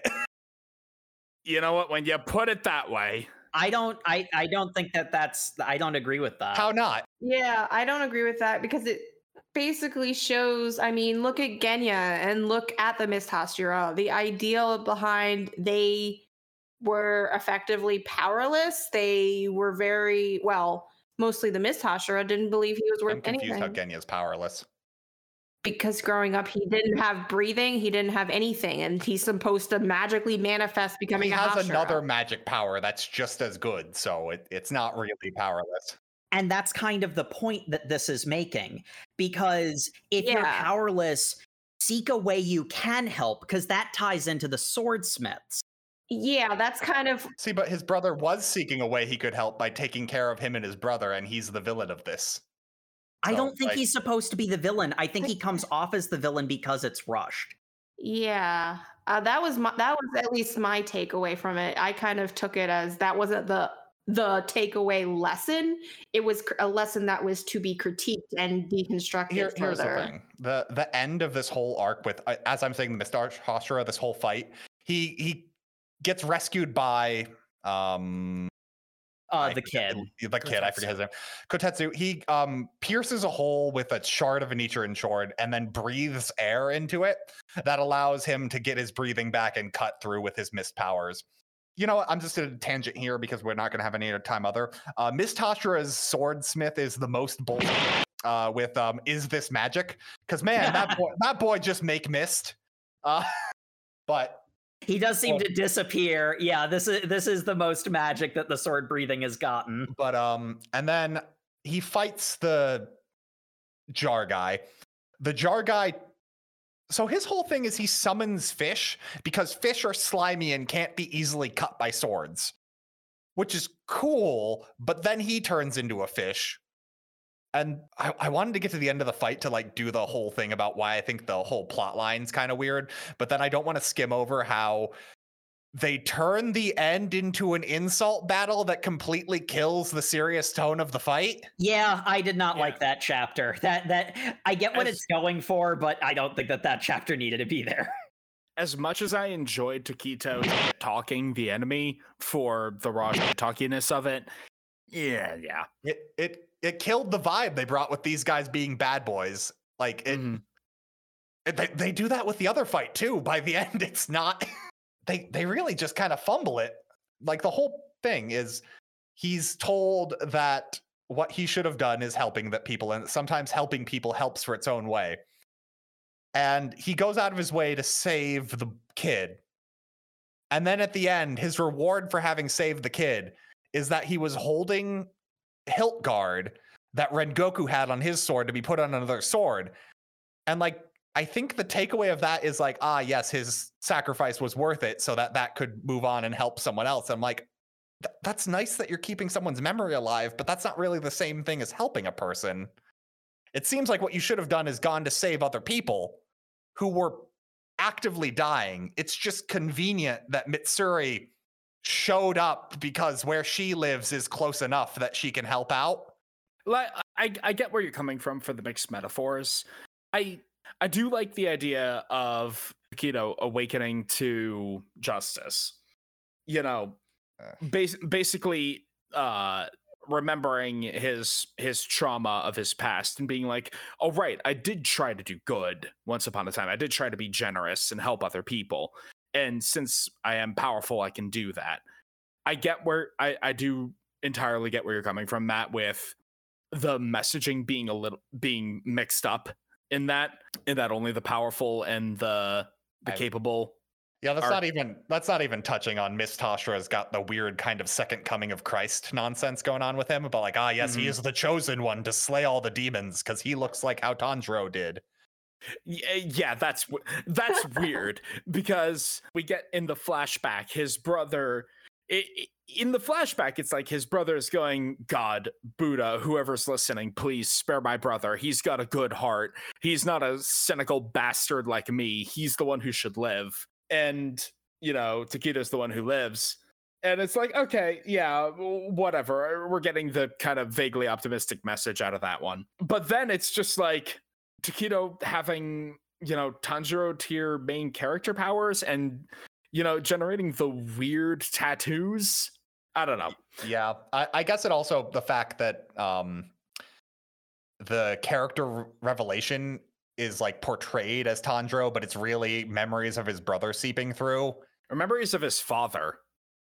Oh yeah, is- that it- like I, I get it. It's just it doesn't feel great because it doesn't. It's like oh cool, this guy met Tanjiro, and the good boy energy awakened his amnesia to start fading away. much like most of this arc, it's all a little clumsy. Yeah, it's clumsy and rushed because I think I think the the missing linchpin, which is something that I picked up on, but it wasn't well established. I think an important element of all of this is I, you know, mentioned the pointless deaths of the parents.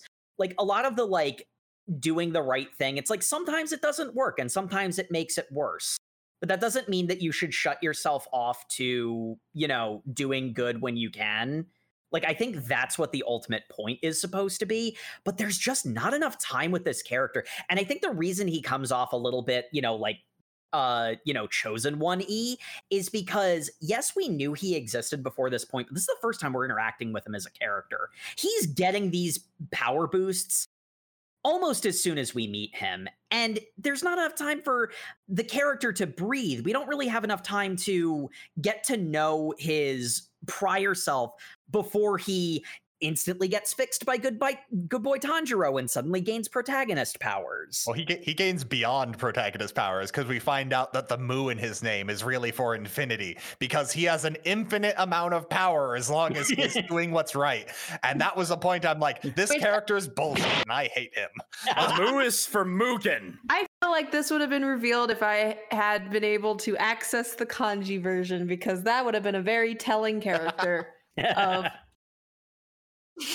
yes. Of like the, the kanji kind of gives away the punchline which is why i could understand The why series it would be like omitted. I, I know this feels like a very well duh thing to say, but this series is aggressively Japanese.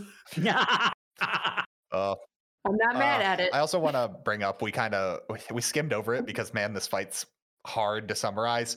Uh, we also don't find out anything about Jar Demon. He just dies. Uh, He yeah, really he's not much of a does. character. we don't we don't care he, he gets so much on my nerves i don't but, care um, so his whole thing was uh, he found Hats Hatsura. Hatsura yeah, yeah. was uh, doing his three days of polishing. He's one day in, um, and is so mesmerized by how good of a sword this is, he can't look away even when the room around him is destroyed and he's almost cut to pieces, and he loses an eye. Um, also, because all the faces look the same, there was a chunk of time I was convinced the reveal was that he was Was the brother? Yeah. yeah. I- Oh, thank thank God, I'm not the only person. yeah. But um, yeah. Then they they made sure to tell you that uh, um, Tokito saw the maggots on his brother's body. They they made sure you know the brother's dead. found for like several days yeah, because right, he well, because the- Tokito, when a demon killed his brother, was like killed him so hard with every single thing, and then passed out holding his dead brother's hand. But like, that'd be really cool. But it happens in a single like chapter, so it doesn't. Yeah, It doesn't and again, it, it it owes to the it owes to the problem that I mentioned. I get what it was going for, but I don't think it ex- executed it well because mm, a lot of shonen manga these days are so terrified to have anything that could be misconstrued as filler. They don't want to have slower character introductions and and and character arcs, So and it's the reason it feels so cheap. I I thought I legitimately thought at the end of this fight they were gonna have um Tokito die from the poison. Because his whole thing was like he's like oh I'm full of poison. I'm foaming at the mouth. And like what was I even protecting this little boy? Because he had like a stomach wound. He's like no I didn't have a stomach wound. That was actually just arm blood. I was holding to my stomach Rengoku's hilt. Tanjiro said he wanted it on a sword. He's like my death i would kind of like literally throw my hands well, up in the air when I heard about too much too I'm much of like, a good boy. He's like, good, my death had meaning. And I'm like, okay. But then he didn't die because no one dies of poison in here. Poison doesn't do anything unless you're a demon. Uh, poison is more of a suggestion. you, just, you should just try to be like like they, a no. they don't explain why he's immune to the poison. He just is. It's not important. He's just amazing. I think the thing about the poison is that that particular poison just like dulls the senses and weakens you. It's not specifically a deadly poison because it never got called out as one. It is very much the case where my big problem with Demon Slayer is there are a lot of cases where it's like, no, this isn't a like deal breaking problem, but like you do make me make excuses for you a lot, Demon Slayer. The fact that this fight's going on concurrently with the other fight, like it really just shows how much I don't care about the Mist Hashira. Um, his his like insult battle he has killed any tension this fight had. the jokes were good, but this is not a jokey moment, especially with how serious they were trying to take like his his character. Like the idea is supposed to be behind that is that he's like reawakening to the humanity he lost. But that was not the way to express it. That that that missed the mark just outright. Again, uh, I liked this because it was dumb and stupid, but that is me acknowledging it being dumb and stupid. From here on, it's it's a bit more straightforward because we just cut back to the uh the fight with the uh the main characters. the main characters where the five have fused into one the hatred demon and al- yeah. also cowardice or Um, uh, fear cow- uh, cowardice is the real main body. Everything else is a decoy for Yeah. the main body. he's also very tiny He is he is small. Very He's tiny. so small. he's so small a bullet can't hit him and i'm like dang he, he figured out the The one weakness of gun. at The which point type. at which point Genya was just like well i can't shoot him better never use this gun again and threw it away but uh we have, you know, the Kamado siblings and Genya chasing after the main body. However, the hatred demon is uh too overwhelming a force for them to be able to counterattack.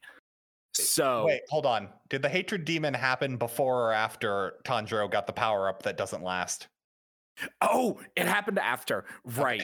Tanjiro has Nezuko bleed on his sword. He doesn't intentionally do that, but y- you are right. Ne- Nezuko intentionally does it. Yeah, Nezuko.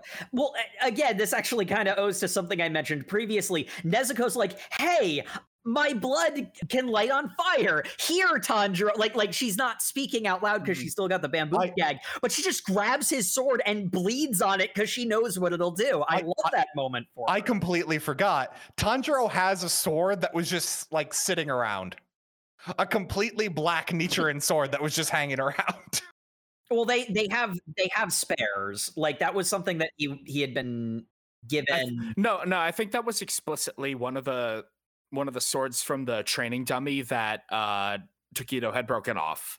you know, because it's like they'd have spare swords for when people's main swords is be is like you know in the shop as it were. I, I, I think you're missing the point here. I'm not complaining that the Swordsmith Village has swords available. I'm saying that this was just a random sword that we then get his ancestor memory flashback to like, ah, yes, I had a powerful flame blade that would turn bright red when I covered it in battle. And then it Uh, yeah. catches on fire, and it's just like, hey, my sword's bright red. That's pretty cool. How about yeah, that? there- there's that weird moment of Tanjiro having a memory of some random like uh peasant girl saying, "Wow, samurai-san, your sword is normally such a pretty deep obsidian black, but when you're ready for battle, it turns bright red. That's so cool." And Tanjiro's like, "Huh." Uh-oh. Anyway, guys, guys, the expositioning's become diegetic. it really has. Ugh, but um, yeah. So Tanjiro has a cool fire sword that he uses for some cool attacks. It takes out most of the emotion demons, which is why they fuse together into the hatred demon. And then the fire goes out, and he's like, "Well, back to a normal sword. Can't can't just well, Nezuko's off doing something else, but like also Nezuko could just make it happen again. Ne- Nezuko's busy being uh entrapped by root dragons. Yeah, because the hatred demon has the power to turn trees into dragons, which admittedly, yes, very cool. I like it a lot.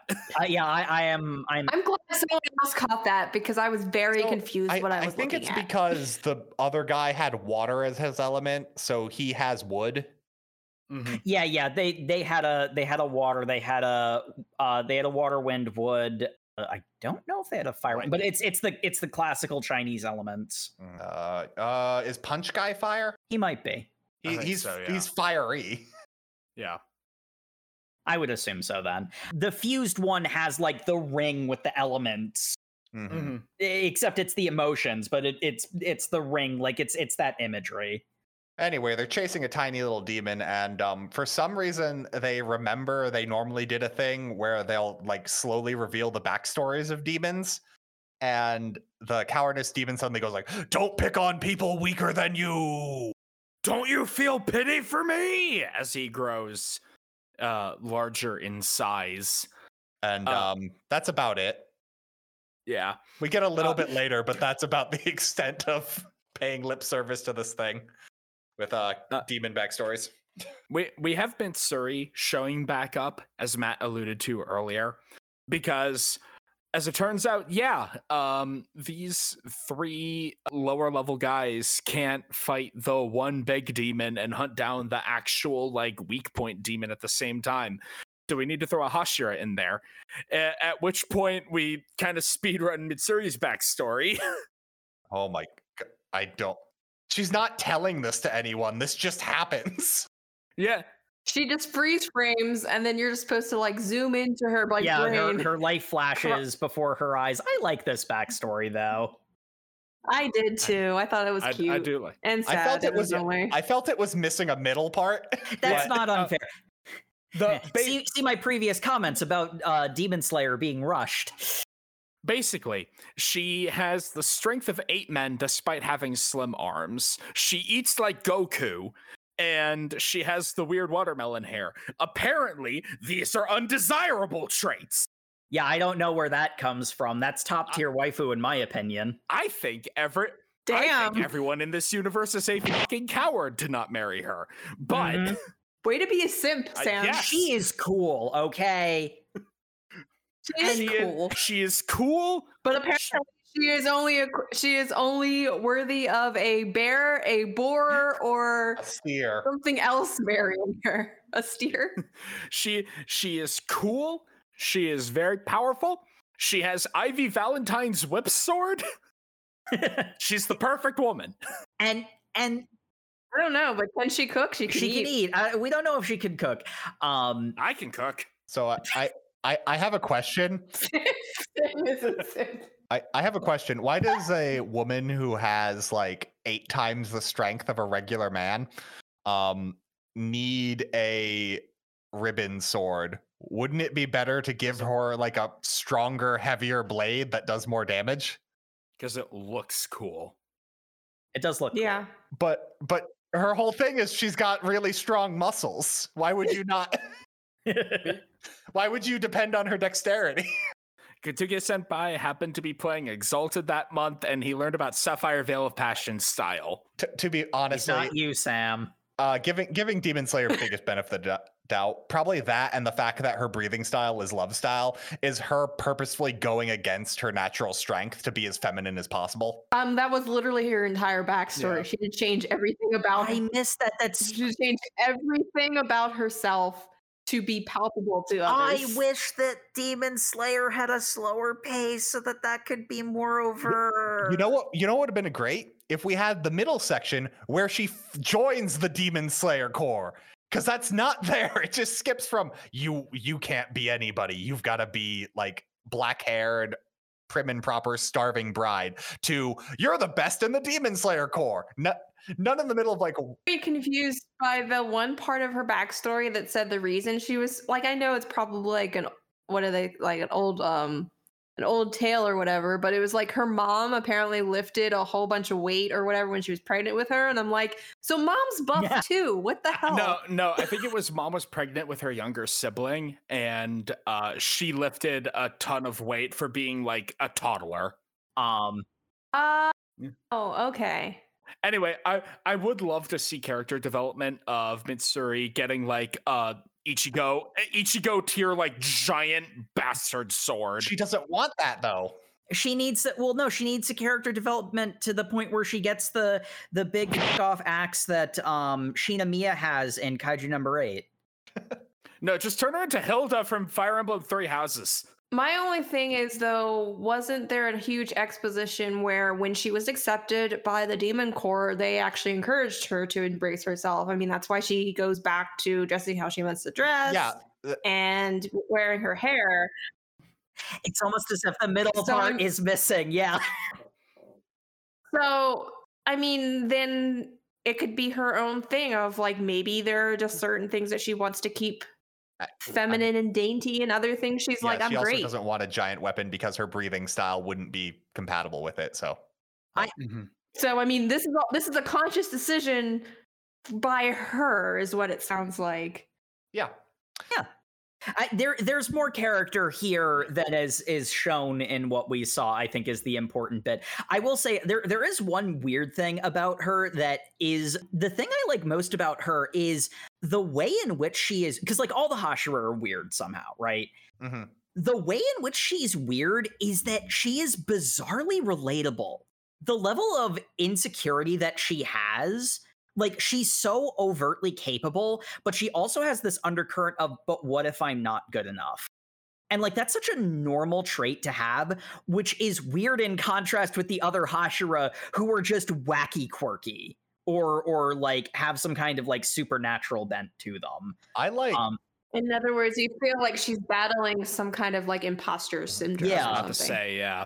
I like how she's got those like weird thoughts in the middle of it where she's like doing really well and she's really strong. And she's like, where Tanjiro's hesitation is, should I be hurting this living creature? Her hesitation is, is being this good and doing this well unfeminine? Like, am I Mhm. looking too manly? And she's like, that's an insecurity that she can't get rid of. I'm just saying, if you would like open your eyes and listen to Tanjiro, he's down. Tanjiro is down to clown. yeah. I ship it. I love I love them both. I want to Yeah. see Butterfly Girl cry. Well, I mean, the fact is, I really feel like there's a kindred spirit thing going around, going on between them because don't they both really want to protect and save people at their heart of hearts? Um, obviously, they have different motivations, but I feel like that with that kind of motivation they share in common, the fact that she is very sweet and very engaging with people, and he is also, you know, very very friendly himself boy. and tries to the yes i feel like they would be a good couple so yes i would ship them and yeah Uh, I wish Demon I wish Demon Slayer was slow enough paced that we could have those kinds of character interactions. I do not see that happening. Yeah, because unfortunately, Mitsuri comes in to like hold off any of the. She's good enough to just completely kill the tension of this fight for them to chase after the remaining demon because they take care of hatred and like like they do a good job of of selling the idea that she's holding on like like she's the only one who can fight it solo but she's holding on by a thread. mhm. Yeah, I'm I'm with Jake on that one. It it is she is 1v1ing the boss character for them to chase down the actual objective. And now I feel that's sold well enough. Now, with that said, I think it's worth noting that for my and Sam's opinion, it requires a level of buy in. And I think Matt has justified maybe not trusting Demon Slayer that much, which, you know, we have not refuted that point. So it is very much the case where I think this is just Demon Slayer appealing to Sam and I. Hey, hey guys, uh, since we're basically at that point of the story, um, you know, it'd be a really good plan if I were an ancient demon and I wanted to attack places. I'd do so earlier than an hour before sunrise. you know what? this is the same plot line from like demon train too and i'm just like Demon Train made sense because they were asleep the entire time. This Yeah. fight they've been in has a pretty concrete timeline because Mist Hashira was drowning for most of it. So you you know yet- how long this has been taking. And yet somehow it still took eight hours minimum. Nope, they they attacked an hour before dawn. I like I there's no other way they've been fighting for 8 hours. Cuz they um they did that in Spider uh Mountain, right? They said, "Oh man, this fight's been going on for 8 hours." They don't even pay Okay. that lip service here. Yeah. I, I don't actually. I, maybe maybe I'm just not remembering I feel like that's Spider I feel like enough. that's just a common like trope though that they do in like shonen is like they battle for hours and hours and it feels like it's only been like 30 minutes. It's a common enough trope in any fighting creature of the night plot line. Like you see that in vampire fiction, you see that in this. And You know, And and Namek's going to blow up in five minutes. I, I just want to point out that would be completely fine if the Mist Hashira wasn't in a vat of water for the uh-huh. entire time of this fight. So it could literally Well, Matt, Matt, it's magic water. Let's just go with he's, that. he's got amazing breath cycles. He could probably hold his breath for eight hours, I guess, is the feat we're gonna say. I, I'm giving them an Yep. hour. I think that's fair. I just think if I were a demon, I'd attack earlier in the night. Earlier in the night than that. So you're saying Yeah. so in summary, why isn't Mist Hashira brain dead? yes. Well, Technically, technically he was. Uh, okay, I, I- think that I think the other excuse that you can do is that the Mist Hashira's fight is shorter than the rest of the other fight. But again, that's giving Demon Slayer the benefit of the doubt. Which, Yeah. if Demon Slayer has lost your trust by that much, I will not blame you. Hey, Jacob, you know what the problem with that is? The Mist Hashira joins the other fight. He does at the very end. He throws the katana to Tanjiro. There's not there's nothing connecting his fight to when he shows up. But I am stretching for Demon Slayer's sake. I am aware of that. Yeah, yeah. Matt's assessment is perfectly accurate and reasonable and does raise I'm questions. just I'm just gonna point out he left Tanjiro to go help the village, and then the first little boy he finds, he stops and fights at. So yeah, yeah. No, I, I am. I- As in many cases, you can give Demon Slayer a big benefit of, d- of the doubt, which is reasonable and understandable. It's also reasonable and understandable to not give it that benefit of the doubt, which has been, yeah. we're setting the scene. They've um the cowardice demon, Tanjiro, and Nezuko have all fallen off a cliff. Everyone else is Mhm. like, we're not going down a cliff. That looks like it'd kill you. Tanjiro's fine because Tanjiro. He probably landed on Nezuko, but also. He he landed on a branch Oh. sticking out of the cliff because Okay. he because he's Drizzt Do'Urden and Jonathan Joestar and Link from the from Legend of Zelda. Regardless, what has happened is the cowardice demon is running away, but like stumbling because he he almost got decapitated by Tanjiro, and like he's just like, Oh, oh no. nope. The Oh, he body was the body did get decapitated, and he's like, I need to consume humans to regain my power. Uh, that happened after he fell, though. I thought because the sword was stuck in his neck and he needed to finish, Yeah. and that's when they threw Oh, the sword right. they'd been polishing. And Hatsura was like, "Hey, you know how I said that'd take three days to polish? I've only polished it to level one. Don't take my sword." And I'm like, "Okay, this sword's gonna be some bullshit." And then the sword was some This- bullshit. This sword's gonna be so much bullshit. Oh yeah. But uh, Tanjiro, uh, we didn't mention this, but uh, he took the lessons of Zenitsu to the heart and unlocked the power of Thunderclap Flash. Yeah, I forgot. I forgot the damage they did to my boy in that Zenitsu trained on a mountain for years, and Tanjiro just thought, "Oh, that's how you do it. My technique now." is a diet version of it, but Look, the fact that Zenitsu isn't in, in this arc basically does kind of sting a little bit. this is the most Goku Tanjiro has gotten so far. Oh man. Tanjiro beheads the demon and he's like, wait a minute, why isn't it dying? Should be dead by now. Wait a minute. The head, the tongue says resentment, and I can still smell the body, the body of the main demon inside that demon. Oh no, Which is not cha- how scent works, but okay, Tanjiro. Oh no, it's chasing after some swordsmith refugees who are fleeing. Oh no, but the sun is rising and Nezuko is here. I need to shield her from the sun with my body. And and okay, I, I have been playing this up as a bit with my vocal tone, but I actually honestly really loved this part. Oh, part. I oh. loved this. It's amazing. It's it is amazing. Nezuko realizes that defeating this demon means more than her own life, you know, sacrificing her life for the greater good. She kicks Tanjiro off of her. Because she knows Tanjiro is not going to do this willingly. Mhm. Yeah, she kicks Tanjiro off of her and sends him off with a smile. A big, wide smile behind the bamboo gag. As as she is burning. And here's Mhm. the thing I love about this is they don't have Tanjiro do the stupid shonen protagonist of like trying to fight her with it. He notices she is burning to death, realizes at this point there's nothing you like once a demon has started igniting, they are going to burn completely through. He's like Nezuko has sacrificed herself for me to kill this thing. Damn well better make this sacrifice worth it. There's got to be a metaphor in here somewhere. Tanjiro goes in, pierces the heart of resentment, and kills cowardice. Because because the Haha. cowardice demon was hiding in the heart of the resentment demon. Oh man. And then a- Oh my then we- gosh. and then we get a really cool flashback for the cowardice demon. I'm just kidding. It was Now I It I, there's a reason why I like this, and the thing is, we've gotten some longer and and more elaborate flashbacks for other demons, but the thing, like the cowardice demon, he's just an asshole. yeah. mhm. So like he doesn't he doesn't get a tragic backstory. We get the story of someone who bad things happened to him that were about fifty percent his fault. he took 0% of the responsibility and, you know, lived on a pity party until someone gave him enough power that he could, you know, inflict, you know, inflict Mhm. things on others. You know, you don't really need more than that. He's not he's not someone who, you know, tragically fell to demonhood via some elaborate backstory. He's just a jerk.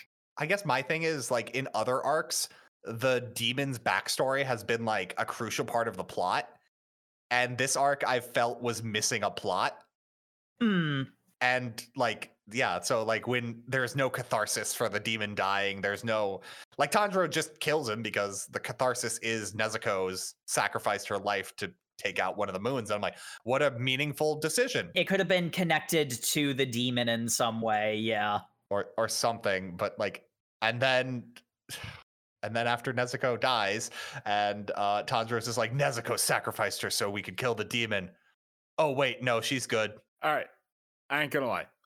Wholeheartedly, full throated, I liked this. I loved this. I, I this was dumb this was so dumb this is this is no balls as a writer this is admit just take something Nezuko goes full cars, walks unfazed in the sun, smiles broadly, and tells Tanjiro good morning. And I popped off. I leapt out of my chair.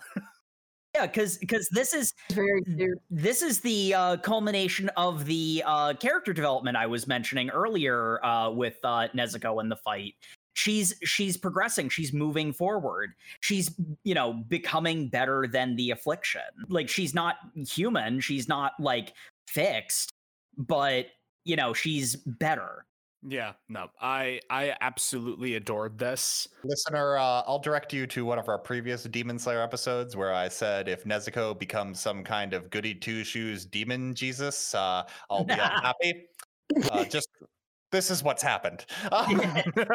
Which, which again, there there is that level of uh, Matt, Matt is, has made more than a few fair points, and uh, there is a matter of taste that goes into Can- all of this. Can we at least acknowledge the beginning of the next chapter with the demon doctor was bullshit?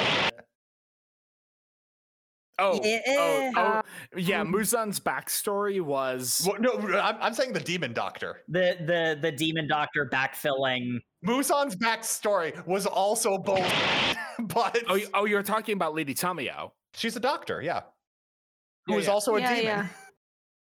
Look, Yes, but she's been freed from his grasp and whatever, and he hates her look, for it. look. We al- so, we also had Muzan's backstory where a doctor turned him into a demon. So you'll forgive my confusion, He was not a demon though. yes.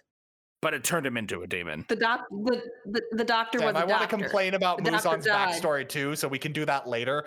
But All right, we'll talk about the first. Let's, we'll talk about the first doctor. it's just it's just a note going every episode i've been like hey you remember how that cat's been collecting blood why don't they talk about that cat that seems like that should be really coming up more and then entertainment district the cat came up and i was like good that cat and then tanjiro just goes hey yeah i wonder what happened with that cat and then lady tamayo's is like hey that blood was super cool. I cured that boy. Also nezuko's really cool. It was her reason the boy was cured. Also nezuko's probably immune to the sun now. Later. And i'm like cool. Hmm Lady Tamayo does do the thing that the narration boxes normally do, which is explain away the cool bit. Yeah, because I mean, like the moment of like particularly the moment of Nezuko regaining her voice is the reason why I popped off so much because Mhm. you know, I I really like Nezuko. I want her to be able to express herself. You know, like you know the some of the stuff I've I've been mentioning previously, but there is that element of um they just sort of backfill the explanation in the first two pages of uh the next chapter. oh yeah the, f- the final chapter 127 our reading um can we all just agree wasn't good is that I liked I Wait, liked what? the bit specifically with Nezuko herself, but otherwise I don't disagree. Basically, same. okay so what what happens with nezuko because she's she's doing her like regaining her like simple words because they, they do make it to cl- clear she's not cured No, She's- yeah, she's Mhm. yeah. she's still a demon. She's just the demon that can resist the sun. And, you know, she it She also is able to resist her urges, at least She- for as far as we've been able to seen, do that. because wasn't the whole Well, more so though. Yeah. More so though. Yeah, she's able to kind of resist those urges. And because the whole reason that she was given that gag was to help moderate a little bit. She, even though she didn't like attack people, if she didn't have the gag, she would reflexively bite at people because as a demon, you know, Yeah, yeah, I yeah. need to eat, She and she she doesn't need it now. she gained enough karma to make her body solid so that the sun burned away the evil part of her. Sure, like it, it- all of that's probably true. I don't. it's fine. Yeah. Either way, Nezuko is uh she's able to walk in the sunlight and she's regaining her humanity. And that's that's beautiful. I love that. Love to see it. There is the entire bit then with Muzan. Well, also Mitsuri grabs everyone, hugs them, and goes like, "We won the arc, guys!" And then they end. oh, oh, oh yeah, the the Demon Slayer standard of group hug, exhausted collapse. oh, and and then Well, Mitsuri is cute. I don't care. I want everyone to know I did not like this, but I am going to say how f- funny this is to just recount because we cut back to little boy Muzan.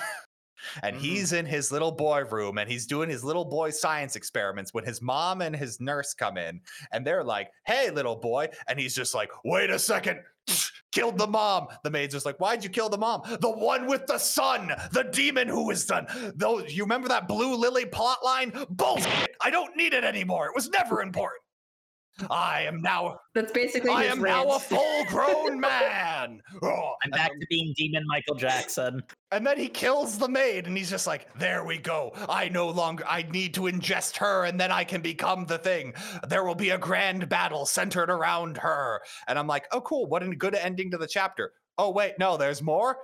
And now here is my entire backstory, not told by me or not told to any character. It's just being told to you, the audience, for no reason. Because the backstory is just I was sick once. Then a doctor who didn't know what he was doing gave me an experimental drug, and that made me angry, so I killed him. But the evil in my blood made it so that I became a demon. But I couldn't go out into the sun. But then I found out through his notes that there was something called the blue spider lily that would have given me immortality. But I don't need that anymore because I can just eat Nezuko. Yeah, completely demystifying the demonic elements. Uh, it, it was a drug. It's basically a mundane, non-magical disease. Hmm. Drugs are bad. So bad. everyone, fa- The so end. everyone, favorite character for this reading of Hellsing.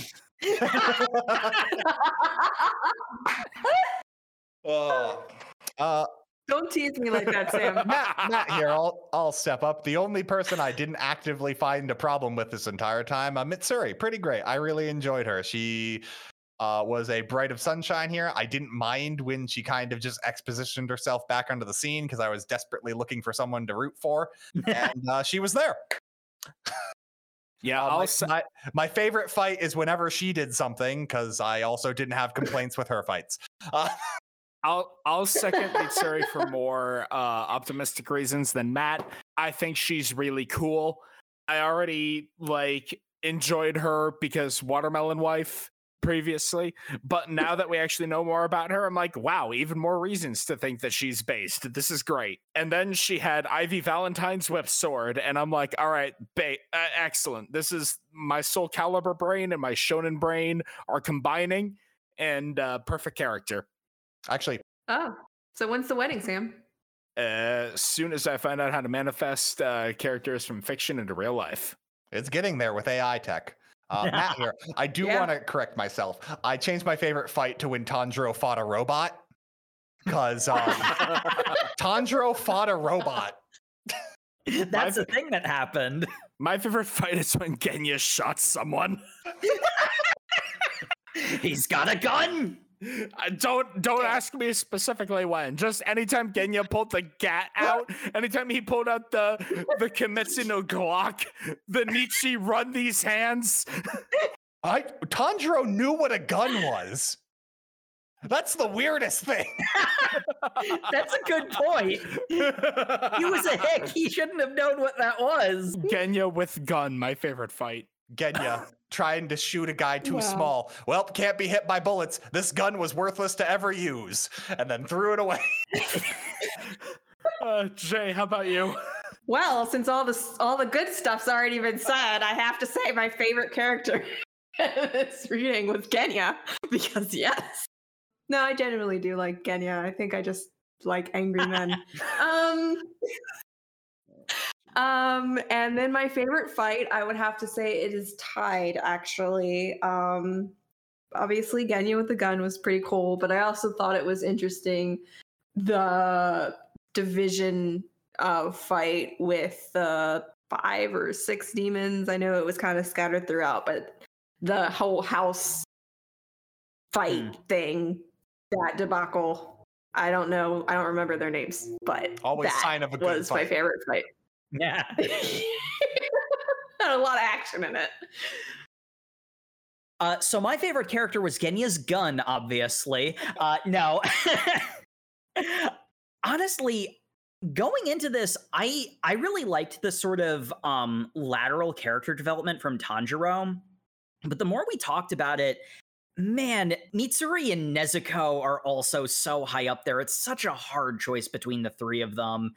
I would have to say, just just to be different, I'll say Tanjiro. But like all three like like it sort of changes by the moment which i prefer because like seeing seeing Nezu- nezuko grow and like be overtly rewarded for the for the uh character growth and not have that explained by text boxes um was uh was really freaking great uh mitsuri is like I, I love how relatable she is like like it's so weird that her hashira quirk is that she's the most normal one but I, I love that about her, and she's just a fun character. Uh, and you know, I mean, honestly, like I like the places where Tanjiro, uh, Tanjiro's good boyness failed. You know, both in in a comedic sense and in a more serious sense, where he's you know like things aren't quite clicking for him yet. You know, it shows that he still has more room to grow further. A favorite fight, uh, it's a bit of a brief one, but I actually liked uh, Tanjiro fighting the bird version of the multi demon outside the house. Um, the big thing about Demon Slayer is that it really likes a lot of like flat black. And if you're reading it quickly on a deadline, that can sometimes make some of the fight scenes a little confusing. The fact that certain characters have literally identical faces in this particular fight didn't help that on occasion. You know, when it goes hard on dynamic fight scenes, it goes hard on dynamic fight scenes. And if I was reading this at my own pace, I think I would have uh, enjoyed a lot of the fights a lot more. Uh, but the the bit outside with just the bird one versus Tanjiro was so clean, so crisp, and all like like the best elements of Demon Slayer. Plus, it had a cheesy action hero line from Tanjiro that actually fit and like you know didn't come off as as uh, forced, which I love it when that happens. So Excellent choice. Very solid. Plot predictions. Honestly, I said already that I feel like this has the energy of a DM desperately trying to outpace the power growth of his players. So I expect Muzan to show up any minute now and just uh, forehead slam the entire group while ranting about actions from a thousand years ago like they matter now.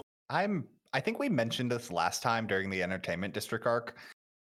There feels like there's some like editor behind the scene nonsense going, "Hey, you got to wrap up this plot."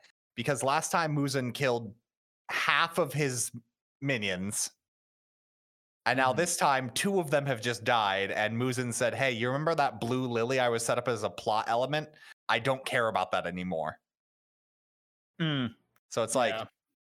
and now we've basically got him saying next fight's going to be the big final arc, you know? Even with what the reveal actually was, I feel like if we were drip fed that a little bit more slowly, that wouldn't have come off so obnoxiously dumb. Like I don't necessarily like the the reveal that the mm-hmm. demon stuff is literally just a a disease that a guy created accidentally. I, it feels like the only reason for that exposition too is to explain away we don't care about the blue lily anymore. Yeah, even like having a thing where the blue lily is built up and then it swerves away from it. If this had happened slower, I think that would have worked better. Mhm. as it is, it does feel like let's just wrap this up and get to the ending, which is a little bit sad. You know, I mean, again, it, it's something I've mentioned, but like this is, uh, in all honesty, my one of my few complaints about uh, Kaiju number eight is that it do, it kind of does the same thing where it's like, hey, let's move along. Let's not have time for these characters to sit and breathe and interact. We need to get to the next plot point, and that's kind of been a consistent issue with Demon Slayer. Heck, I think even a lot of my early complaints about Demon Slayer could maybe be attributed to this like this element of man just like slow down a little bit. It's okay to have filler as long as it doesn't drag. Filler doesn't automatically drag It's almost like filler is there to fill out the story. yeah and and you need that sometime but like as for plot prediction specifically it really does feel like we're we're building to the conclusion um you know i mean we've got three other um kizuki to work with um but in all honesty at the pace that they've been showing up and we've been fighting them having a big team fight between the hashira the main character the hashira and main characters versus the kizuki and muzan like like that could theoretically be a pretty satisfying way of of uh, wrapping up the story because you know i mean we all know that the series has ended since you know we started uh, doing the episodes so Mhm. um, again, again, lending to the kind of TTRPG quality of this, we have two quirky mini boss squads: the Hashira and the Kizuki. mhm. We're either going to run out of those or have them all kill each other, and probably both. I I got I got a plot point of uh if as long as we're putting bets down, I'm I'm saying final thing is gonna be some kind of big house that becomes something that traps everyone inside. The three Kizuki are gonna be there. They're going to fight them individually. Um with uh, Nosuke and Zenitsu actually getting their full fights in. Uh, something's going to happen to the Hashira, so they don't actually get to play a major part. Because why would they? Um, and because then they're not the main characters yeah. and and then Tanjiro's fight is going to be halfway through his Kizuki, and then Muzan's going to get bored and kill the demon that Tanjiro's fighting, so that he can fight him in Nezuko, so that he can eat Nezuko to gain her sun magic. Mhm. And then Tan- Tanjiro gonna go super soul magic. My hair is the sun. I, he's gonna I go super saiyan some some nonsense is gonna happen at the end that I guarantee I'm not gonna be happy with. I, I am at that point with Demon Slayer. you know what? Fair. uh jay do you have any uh plot predictions Sure. So I feel like I know this is not true. Obviously, there's so much more left. How are they going to drag this out?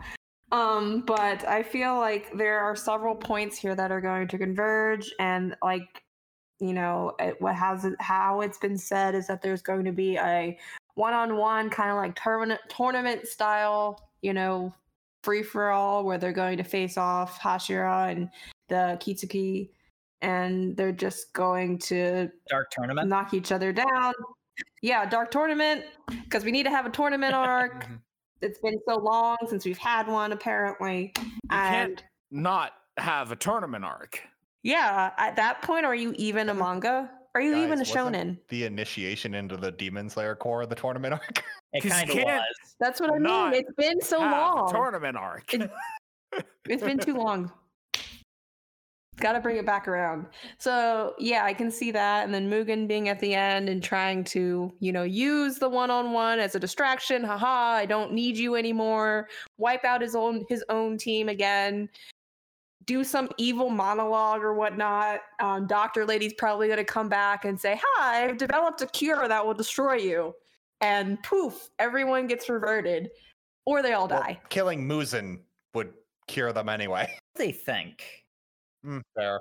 Yeah, you don't- you don't I don't know that for anymore. N- Now that we know it's just a blood disease, yeah, but also wait, hold on. No, Muzan can just kill people by thinking about them real hard. So yeah that's that's sort of why i don't like the fact that it's just a blood disease now unless he- they are freed from his influence because theoretically he loses control over them i don't remember how the doctor and her protege became free they of didn't Muzan. explain it very well. That's how. yeah so i feel like it's going to be some kind of cure of that nature of like you are now independent by the way this also cures you of your bloodlust because we didn't ex- exactly elaborate on it but she did bring up the fact that she cured this boy that didn't have to die be, by putting him on a similar she- diet look, to She herself. cured him in a single panel like that. Look, all I'm saying is that uh demonism being a bloodline curse is not going to be anywhere near as satisfying as the way that Harry Dresden killed all the vampires. Because again, they've explained all the cool parts away. Mm. But that's my theory. There's going to be a tournament arc. There's going to be a convergence. There's going to be Muzan being Muzan and saying, I don't need you guys anymore. Haha. And that blowing up in his face because he is An Arrogant. a inherently caricature Because he's. Ganondorf. he's an inherently self-destructive villain because that's the most common way of writing villains. because he's Ganondorf. Oh, you know what? You know what? I'm I, I'm gonna put the thing that I would probably hate. That's probably that if it happens, I'm gonna feel justified here. Uh, Muzan is going to succeed in eating Nezuko when he's beaten Tanjiro at the end of a cool fight, and Nezuko is so pure it burns him to death, and then she is fine and a human. she emerges From- from, the From the ashes of Muzan. You know, It's I the gotta fact tell that you. I can't it's the fact that I can't refute you, Matt. yeah, no, I gotta tell you, as as much as defensive of Demon Slayer, even for me, that would be a bridge too far, and I hate it because there's a non-zero chance you might be right. I hope you're not, but I'm not gonna say you're wrong. Oh, okay, let's uh let's wrap this up. Uh, Sam, would you continue reading? Ah, I think this is the first time in Demon Slayer that I'm gonna say not of my own volition. I think I would need to do it for the podcast. You you would have dropped off during this arc if you'd been reading this weekly. I think so. It, it it's just like when the main character is lampshading how derivative it is of the previous arc. Oh yeah, the full first section of the fight is just saying this was just like the entertainment district, and like Mhm. he's not wrong. He's not wrong. And while I did really enjoy the fight, I I uh, I said it earlier in the episode, but I feel they swung the pendulum too hard into, wow, that sure was dark. Let's do the goofy, cute thing again. Haha, experience catharsis now, audience. So yeah, I think I think I might have uh dropped it here. Not out of any sort of like, you know, hatred or whatever, but just like all right, this this has entered a cycle I don't think I want to put myself into. Okay, uh, Jacob, would you continue reading? Um, for me, it's gonna be a yes. Um, largely because um, as critical as I've been of Demon Slayer, my biggest problem is I just wish there was more of it. A lot of a lot of the um criticisms I have towards it is the fact that it is it is speed running its own plot. And I still have enough buy-in that I am willing to fill in the gaps that it leaves because I like the story and where it's going. I do think that reading this particular section, those problems kind of got magnified because uh, life is busy and I had to uh, read all of this in one sitting, which was not the best way to experience it. I got it, it got a little dense every now and again.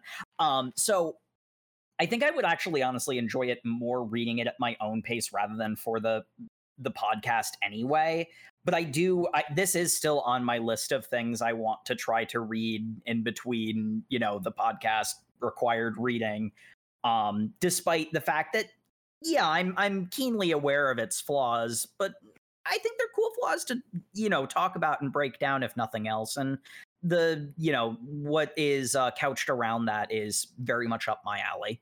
You know what, Jacob, you might enjoy the light novels I'm looking at right now. They appear to be they appear to literally be just filler arcs in the middle of the the main arcs. uh, Uh, Jay, uh, would you continue reading Demon Slayer? side with Jacob on this. I did enjoy it for what it's worth. Um, I was okay filling in some of the gaps. Um, I appreciate the work as a whole. Um, and there's also not the best reasoning, but I also feel like just to keep up with the culture, they're just you know, to t- I feel like cultural osmosis happens where it's like I know what happens, but I need to read it.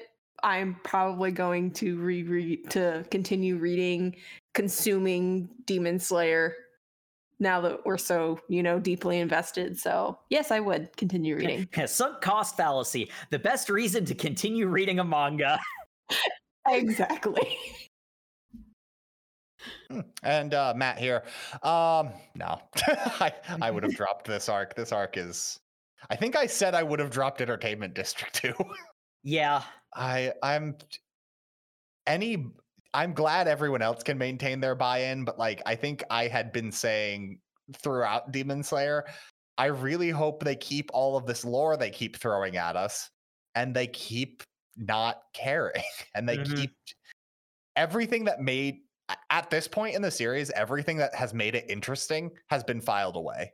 They are now all just like super strong and durable. They're taking punches from demons. They're not outnumbered because demons don't really use minions anymore. And it's like, it's become a generic shonen. Um, the Hmm. one thing I do enjoy is they bend over backwards to explain why their sword techniques aren't magic. Because they have an entire bit where the jar demon explains why it only appears like he is turned into mist, as they then explain the Mist technique as what seems like the most ineffective way of fighting possible, but whatever. you only go slow when he can see you. Yes, that's how moving slow works. That I what? like like like the explanation for the for the disappearing and reappearing only works if there is actual literal mist there. yeah. Because like, like- that that trick will work if there is something obscuring your opponent's vision. But I thought the sword breathing techniques weren't actually magic, guys. It just appeared like he was in mist, and I'm just like, I I don't know. It it has burned me too many times, and Muzan just throwing away the Blue Lily plot line, which I remember I was interested in and was the one reason I would keep reading at the end of Entertainment District, is thrown in the fire of not mattering. And I'm like, well, just like the Nichirin swords, you don't care. I, Mhm. I Yeah, no, don't know why I should care. Yeah, no, that's totally fair. Uh as as many times as I have defended Demon Slayer, I've always tried to make a point of mentioning. And also, Matt is right for pointing this out as a problem. Oh, Yeah. man. I think this might be the first time I have met Matt in terms of like, yeah, nah, fuck it. Good. Come to the dark side. Expect more. the fact that I've gotten here before Jake is kind of terrifying. No, when me and Jacob agree, it's because you and Jay love something too much, and we can't. We can't handle that. we need to balance out that positivity. Thank you everyone for tuning in once again to the Over Manga Cast. As always, you can find us on all of your social medias where we are at Over Manga Cast. I say as always, but if Twitter's still alive, honestly, thank us for that. We are powerful enough to keep it going. also, like us on Facebook and Instagram. Uh, you can also like, comment, and subscribe on YouTube, where you can catch up on all of our uh, previous episodes. Uh, they do go up on a two week delay, so if you want to check out the newest episodes, you can go to uh, overmangacast.com. The, that also gives you the option to comment on individual episodes. And while you're commenting, we also appreciate reviews in any and all forms on wherever you can drop them. iTunes is preferable, but you know, wherever is good. We love hearing from you. You can also email us uh, over mangacast at gmail.com, especially if you have a recommendation for something you'd like us to read. We love getting recommendations. We've done a few of them already. Um, but uh, coming up, uh, a first, um, we've been recommended something, and then the recommendation was rescinded and we shouldn't read this because it's bad. Little did you know, we hate being told what to do. We hate being told what to do, and we love bad things. So, against specifically against the recommendation of one of our lovely listeners, we are going to be reading Shonen Shoujo chapters 1 through 16. We've done two New Read Novembers. You should have expected this. So if you're keeping up with the show, be sure to read that or Or don't. don't, and and just enjoy the uh, our suffering by proxy. And we'll see you all next Thursday. Good night, everybody. Good night, everybody. Good night. It's been over a month. I'm still trapped in the bit. I hear voices, echoes of people I think they were. I hear my own voice echoing back at me, but it's not me. Tormented by it. Why can't I leave the bit? I'm It's okay, man. scared. I have no idea what the hell you're talking It's about. okay, Matt. Just remember, none of them are real. They're all real, and they're all trying to kill you. Haunted by phantoms of my friends. Yep. I Ugh. will escape this torment. I've always been a figment of your You can't. imagination. cut, cut, cut.